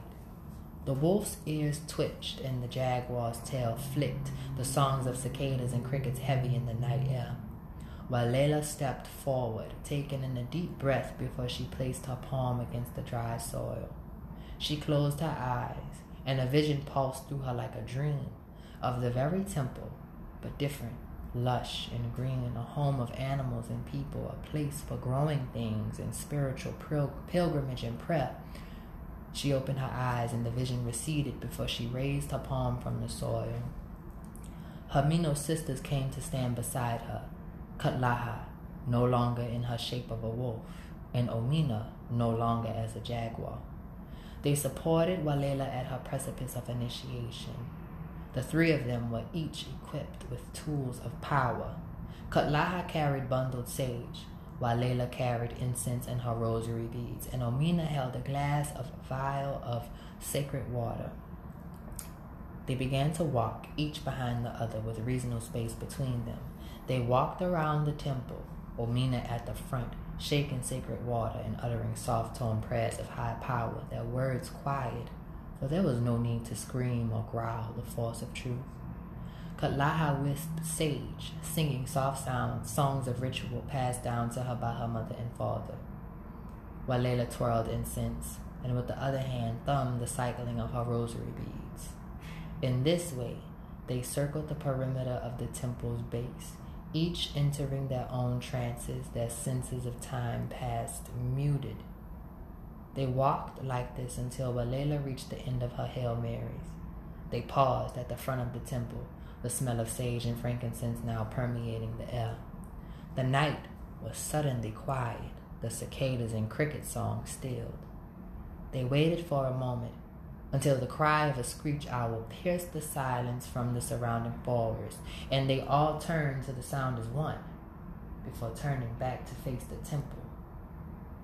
Appeared suddenly during their turn of attention were the monsters of Walela's near past.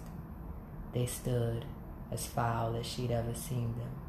Without her presence in the temple, They'd lost access to the energy they'd spent a lifetime draining from her to make themselves appear opulent.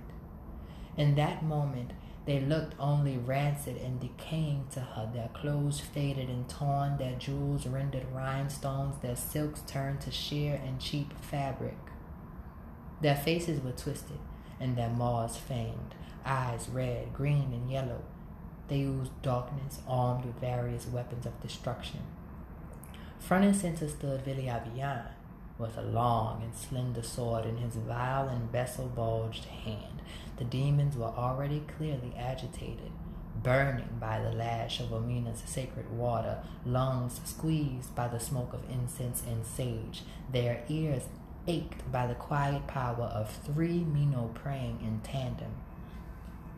Wretched witches, Viliabian spat out. You are out of line, he said and Walela looked at him, mighty and white, before his barren rod. We've come to reclaim the temple, Viliabian, she said, and the demons twitched at the utterance of his name. He bared his fangs in a twisted, grimacing, and mocking smile. It seems you think you can, he said. It will take more than smoke and water to take us away from what is ours by the rites of blood and ritual. The temple belongs to you no more than the land it stands on. This temple is for my people, and I'll return it to them, Walela said, and Viliabian laughed his amusement. Sweet Walela, my most spoiled and treacherous pet, Viliabian said with contempt. Your people were barbarians without the proper intellect or civility to claim space. They had no sense of how to cultivate the riches of this swamp. Left to their devices, it would have remained nothing more than a festering bucket for mosquitoes and the crawling of crawfish. His words were bitter with projection, tinged by his own fears, pressed into him by the cold of the world he'd fled long ago. His kind was so traumatized by poverty they were willing to sell their souls and become monsters to escape it through what they imagined was salvation, false and wicked power and destruction. Walela raised her hand and gestured to their surroundings, where the trees stood leafless, the ground without fresh grass, the clouds noxious. And is this the height of your civilization? Our swamp's destruction in exchange for your inevitable ruin? Walela asked. The old masters were incapable of growing anything. They did not heal, they did not attract. They only consumed and destroyed in a constant cycle of denial for their inability to embody the power they proclaimed. Viliabian hissed his displeasure at her challenge. Arrogant child, he said. Have you become so removed in your own role in our ownership of this space? It was, after all, by the blood of your hand that we sealed our rule, he said, and Walela asked, What are you talking about? Have you never wondered how you came to be with us, Walela? Have you never wondered as to the circumstances of our ownership of you? He claimed ownership in the present tense, and Walela tensed, looking to Katlaha and Omina for answers that were not theirs to give. You betrayed your people, just as you betrayed us, loyal to no one at all.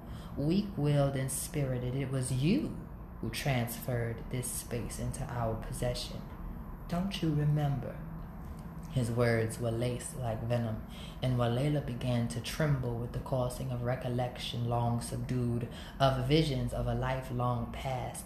The cycle of a lifetime flashed before her mind's eyes at Viliabian's triggering she saw the temple once more, and a woman with her face who cared for it, keeping the gardens, attending the animals, serving visitors, honoring the spirits, shamans, and wise ones who came and went. She saw the suffering of her people, the seeking of refuge at the temple, the violence imposed and incentivized by their oppressors, the spread of sickness, terrible dying, in despair and confusion. Walela's past self gave her enemies access to her language, access to her people, access to the temple. She did so because she imagined they would have mercy, that they would still their abuse. They asked for the temple, said they would spare her people in exchange.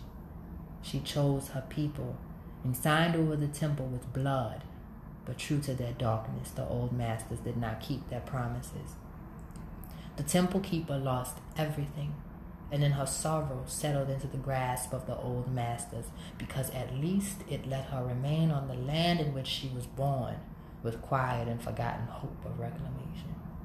Walela returned from her visions, shaken by the intensity of them. Viliabian cackled manically, speaking down at her.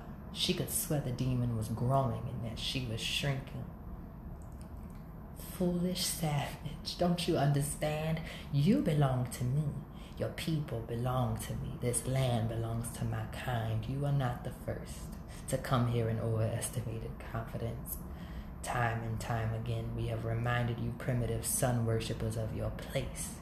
He raised his blade for Walela to see and inhaled against the dark steel the blood of many Miino and Shuja foolhardy in their pursuit of victory, has coated this sword. Their very bones lie beneath your feet, unburied, unburned, dishonored.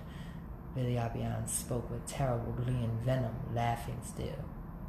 You think you are different. You think you are special. You are nothing. just a stupid woman who cannot accept that she has lost.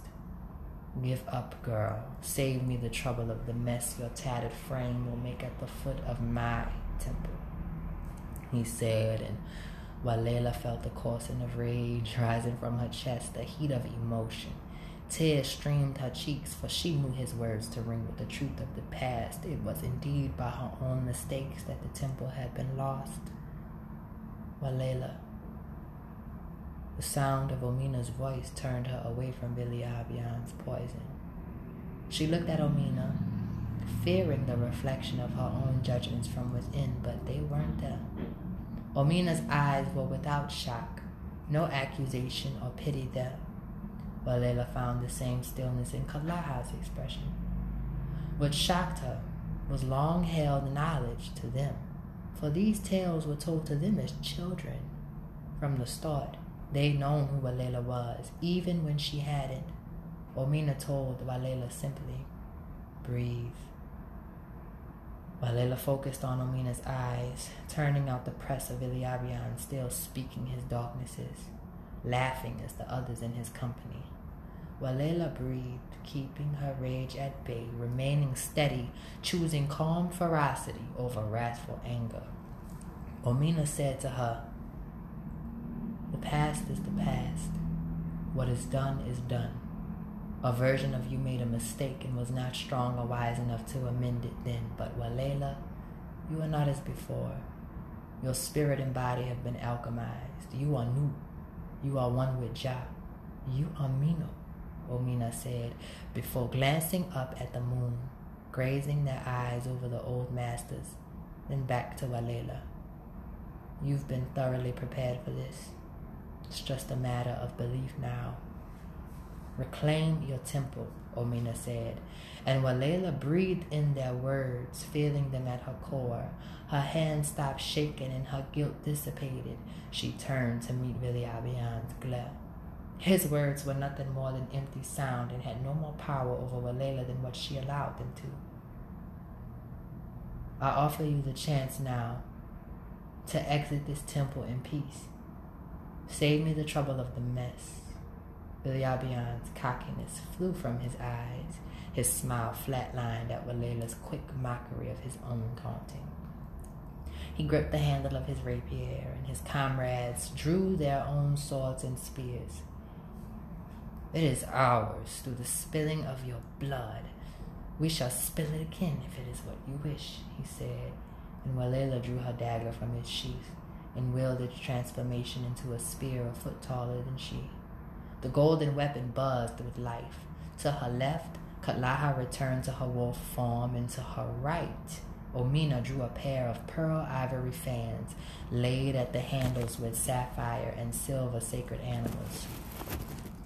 She splayed the fans out and shifted to a guarded stance, Walela raised her spear in challenge. Viliabian did not hesitate, his form shifting ahead in a blur of speed. In an instant, he was on Walela, bringing his sword, slicing at her throat. She moved quick, though, dodging and swinging her own spear, their dance to the death beginning. The other old masters moved in as well, intending to converge on Walela. They were held back, though, by the pierce of Katlaha's teeth and the wide slicing of Omina's fans, edged sharp like the blades of a sword. The three Miino were outnumbered, but far from outmatched, the three of them together moving with the ferocity of a hurricane.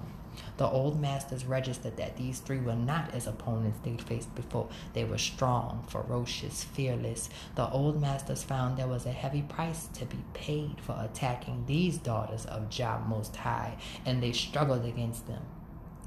Walela was locked in her combat with Viliabian, as powerful as the other nine masters in one. She pressed Walela hard. He was not an easy opponent, and she felt herself having to work against the quickness of his blade and his demonic strength, but she minded her rage, which he would only feed on otherwise. She remained calm and serene in her deflections and attacks until finally he made the slightest misstep and she spun her spear as her body and twirled it from the far end to cut him viciously with the blade. Viliabian screamed at the fire burn of the cut, and he jolted back, clutching his wound. The old ones stood in recuperation, heaving their exhaustion, each trying to hide behind the other, all of them cowardly in the face of their underestimated challenges. Walela, Katlaha, and Omina came together, readying their forms in defense. It was then that they heard a sound Walela knew, but had not heard in a long time. It was that of engines revving, tires rolling, louder in approach of the temple. They braced themselves as high sitting trucks and motorbikes rolled into the temple grounds, followed by the four legged pursuit of wild beasts. Out the trucks stepped the muscle bound pig men, hogs, and boars armed with their weapons. At their heels were the humanoid catcher hound dogs and other foul creatures which walked as men but were furred, scaled, or exoskeletoned as animals. They were changed ones, cursed beings who committed sins in submission to their primal instincts of fear, and so were charged to live as the beasts they'd reduced themselves to in human life. They rushed in, rancid, rabid, and ravenous at the old master's beckoning. Walela breathed deep as she, Katlaha, and Omina were surrounded by a horde of enemies, smelling of flea filth and sty. The bays of hounds and the squeals and grunts of pigs resounded, and Viliabian smiled through the pain of Walela's spit cut. You've learned to bite back, he told Walela. And just like a dog, the hand you bite which feeds you will be the same to put you down. Did you truly think it would be so easy? he asked. And Walela no longer paid his words mind. Her spear had tasted the tinge of the blood of her enemies, and it hummed for more. She looked around at the surrounding forces of evil and was ever serene. She was not afraid of these beasts, unworthy of her consideration beyond what was necessary to calculate their defeat. Kill them, Viliabian growled out, and their enemies rushed in. The real fight began then and there was no ease found between either side. The Miino fought hard and fierce, but were getting worn out. The changed ones were numerous, but secreted fear at the force of the Miino's blows, their quickness more than most could register. Many of them fell before Walela felt the need to catch her breath. Her training had prepared her, though, when she entered a new level of force, her body going into its trance of unsubdued energy, moving of its own accord. Her spear made work of these demons whose eyes flashed with fear at their written demise. Eventually, the changed ones formed a circle around the Miino, who stood closed and guarded, catching their breaths. Their enemies kept them locked in, but none of them had the courage to initiate attack standing over their fallen brethren, limp and bloodied across the barren soil. Viliabian twitched further with agitation at Walela's insistence in battle. She looked at him defiantly, willing to die for this, as her past life was not. She was a warrior through and through, her will strong, her spear sharp, Viliabian found himself trapped by Walela's courage, and he knew if he was to secure his prize of conquer, he would have to take another measure, desperate, costly. But his pride would not see the temple forfeited willingly. He called on his kind to join hands, and they began to utter words in a foul language, twisted and harsh syllable that made Walela's skin crawl. Following their incantations, Viliabian drew his sword and gestured to the mass of minions. One of his fellows stepped to the crowd and grabbed one of the pigmen by his armor vest, the old master's size deceptive to their strength, which pulled the pig to the ground as they dragged them struggling and squealing to the feet of Viliabian, who wasted no time in raising his sword and plunging it into the body of the pig man, who squealed at his own slaughter. His dark blood seeped into the ground, and Viliabian and the others cut their own hands and let their fluid seep into the ground.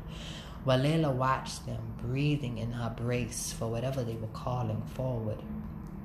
A moment passed, and then the earth shook. There was a pounding sound and a heavy vibration from beneath the ground. Something big was trying to come out. The pounding intensified until finally a large hand as big as Walela burst through the earth, sending up dust and the tumble of chunks of earth. There was a roaring squeal of rage as the creature pulled itself up from the bowels of the earth, turning up more dust as it climbed, smelling of swine filth. It stood with stomping force, and Walela heard the huffing of hot breath as the dust began to settle, revealing the form of a giant, monstrous form figure, I'm sorry. Its body was covered in brown fur, and its arms and legs were shaped and muscled as a burly man. Its head was that of a rage eyed boar, with large tusks protruding from beneath its snout. It opened its vile maw, roared a squealing scream at them. It wore armor like those in books Walela had read in Cleopatra's tutelage from a long fallen empire. In its meaty hand was an axe as large as a small tree. Katlaha changed her form, standing and drawing her own spear, for her wolf's teeth would not bring such a demon down. The three Miino braced themselves as the boar attacked, swinging his axe with terrible speed. They could do no, they could do barely more than dodge, shifting here and there to slice the beast's legs. But he was too fast, too strong for them to land a definite hit anywhere vital. At one point, Omina gained some distance, and with a flick of their fans, summoned a strong gust of wind which pressed against the boar, almost knocking it off its feet. But the beast was a skilled warrior, and he only shifted his stance to accommodate the momentum he used to swing his axe, which Walela just barely moved out the way of. The Miino regrouped, and the boar adjusted his own ready stance. There was a moment of stillness, and the Miino looked at each other, understanding this may have been a battle they did not make out alive, deciding as one to die honorably, fighting to the last breath if necessary. Submission was not an option. They knew their soul's destination regardless. They were tensing their muscles for springing when a sound boomed thunder, so forceful it shook the temple and the ground at their feet. Lightning flashed, and in quick succession the thunder clapped again. Clouds swirled, thick with the humidity of a reserved rain. Walela's enemies grew agitated, sensing the static of approaching power. Viliabian shook with a quiet fear, frustrated that his attempts to slaughter the Miino had only grown their courage in the face of physical demise and had thus earned them divine aid in their battle. A patch of clouds swirled over the boar monster, flashing light as thunder clapped. The brute beast barely had time to look up, let alone get out the way, as the clouds burst with flashing light white hot and blue tinged, a torrent of lightning, thick as an oak's trunk, coursed down in the blink of an eye, illuminating the space and sending the changed ones scattering further back, baying and wailing in their fear. The lightning coursed, and the boar monster squealed in agony as his body was burst apart from the force of the lightning, his limbs scattering across the ground, one of his grieved forearms landing just at Walela's feet. Viliabian screamed his frustration at the demise of the creature summoned by his own blood. The torrent of lightning dissipated the boar no more. All that remained was the soot stain of the incineration. Where he'd been was a woman, familiar to Walela, respected by Katlaha, and loved as godmother by Omina. Oya queen of the thunderboom and lightning rain, pusher of the hurricane and rager of the storm, stood in a suit of ivory bone armor. There was a scarf, flowing as if caused by its own personal current of soft wind, around her back, resting at the crooks of her arms. The fabric was shimmering with starlight crystal glitter, and it coursed like dark water, different hues of indigo swirling. Oya spoke directly to Viliabian tisking mockery. A boar of Mars. You must be truly desperate to have taken on such an expense. Oya laughed coolly. Certainly, she said, kicking away a lingering finger of the boar monster on the ground. Wasted. Viliabian hissed at her taunting, but there was nothing he could do. He did not dare speak to this being of power. Oya looked over him in his horde, and she spoke, relishing every syllable for the energy of a cycle coursing through transition. This moment was monumental, as the priestess of this ancient site had finally found her courage. Nothing would ever be the same. Oya smiled for change. You came here. You raped, pillaged, desecrated, hid, undermined, disrespected, and laid this land and its people to ruin. You've tainted this ancient ecosystem and disrupted the balance of nature. You have taken lives and not seen to honor them in burial. nor shrines, nor mention or note of your carnage.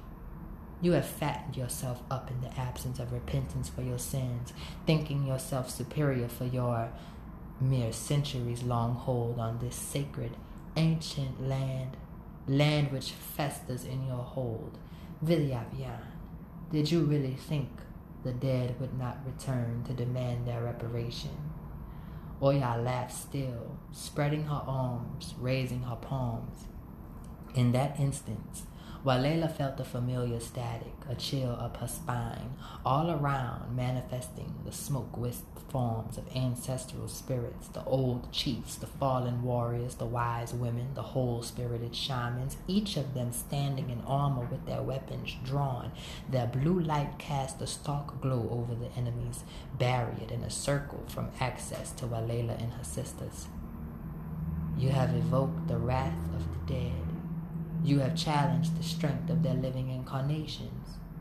Now there is no turning back, no grace for surrender. Oya proclaimed, taking her scarf and positioning it in her hand as a whip.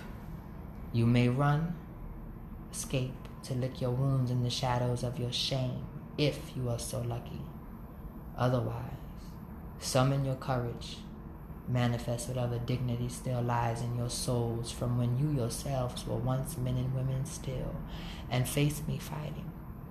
I take no pleasure in cutting down a cowering enemy, but as it stands, I will do as I must. Oya's scarf pulsed with the flow of electricity from her fist to its tip. There was only a moment of stillness, calm, before the release of Oya's storm. She whirled her scarf in slicing, cutting down multiple old masters in a single strike. At once the ancestral spirits charged, their otherwise transparent and air-like forms rendered physical against the flash of their enemies, the flesh of their enemies. Their enemies were obliterated or sent into scattering retreat into the shadows of the swamp, all except Viliabian, cornered between Oya and the wall of the temple. Walela, Oya called, come forward and conduct your exorcism. Walela moved ahead at Oya's summoning. Oya looked at her with still eyes, moving out her way. Walela stood before Viliabian and looked down at his quivering form. He was a mess, writhing and twitching like a rabid dog who is cornered. He clung to the edge of the temple, trying to sink himself into it, trying to evaporate into smoke and despair. But his powers were useless, bound in by Walela, Katlaha, and Omina's initial cleansing, which served to draw spirits out, but also to lock them in for confrontation. Walela spoke, calmly but sternly. Viliabian, demon of infiltration and occupation. I, Walela, Miino of the temple, grower of the gardens, queen of hummingbirds, daughter of Bulbancha, command you to leave these grounds. I send you off, even now in peace, for I don't wish to taint the blade of my spear with the blood of one so unworthy. But know this, if you return as you did before, I will sense you and I will draw you out, and if I must, Walela pressed her spear to his chest. I will plunge my spear into the blackness of your heart and leave your corpse to rot at this temple's entrance as warning to any other demons foolish enough to mistake me again. Go by the will of Jah Most High. At that, Viliabian's form twisted and morphed into black smoke, and he shifted on the wind beyond the temple. Walela breathed her victory, and Oya looked her over, nodding. Not bad, she said, before turning to her godchild and Katlaha. I will remember your courage here today, Oya said, and Katlaha and Omina bowed their respects. From Jah. At their words, the clouds boomed with thunder, and Oya looked up at the sky. That's not me, she said, and the rain began to pour, washing the temple ground with cool shower. Walela watched as the land began to change in an instant. The corpses were absorbed into the ground and the soil blackened before spurting green grass. The temple's exterior was washed of dirt and vines until it stood, glowing in ivory as the pale moon. The trees sprouted leaves again, and the cicadas and crickets continued their songs at the conclusion of the rain. Walela marveled at the beauty of this place where she'd lived but had never seen in such vibrancy. She thanked Oya, Omina, and Katlaha and asked to be left alone to embrace the temple. They obliged her and she entered the space, clean for once, and she set to burning incense throughout. She noticed the fluttering of something out the corner of her eye and looked. It was a moth, white with black spots. She reached forward and it flew away, exiting the temple, and Walela followed, seeing a marvel phenomenon. Hundreds, thousands of moths were flying and perching on the walls of the temple all around. while Walela interpreted them in the same light as their cousins, butterflies, for symbols of metamorphosis. She breathed in deep, proud of this reality. She went to her home after, praying before her altar, leaving written notes of thanks and reflection. She was Miino. She was Walela. She was home and she was whole. All praise offered to Jah Most High. And that is the end of our episode and the first section of the Miino Diaries anthology. Um, did I? Yeah, I'm pretty sure I read the title of it. So the title of episode seven is also the title of the section of the anthology as a whole, the first seven episodes. And you can look at this section of episodes as sort of like a prequel kind of thing, um, preparing us for what is to come next in the story. So, yeah, hope y'all enjoy it. Make sure that you follow Holy Bayou 777 on Spotify or Anchor, um, Instagram, and stuff my YouTube popping now. I got like cute videos and stuff. And you go to the link tree, commission. Uh, you know, I'm about to start getting into some stuff. And yeah. So yeah, thank you everybody who listened. Thank you to my friends and my family who make writing these things and doing this work so possible. Thank you to my community. And I just hope y'all all be blessed. And talk to y'all later. Oh, hmm. I forgot. It ain't all the way over yet. If you want to, if you want to stay for that long, there is a last song. So that scene where they're in the club and Nesta is performing. That song is a real song that I have, and I sang it a little bit. It ain't super perfect, but I had to just record it and let it go because I kept trying to make it perfect, and I kept, you know, it just too much. Like It just is what it is. So I hope y'all like that too. It's called Serenity, and that's gonna play right after this.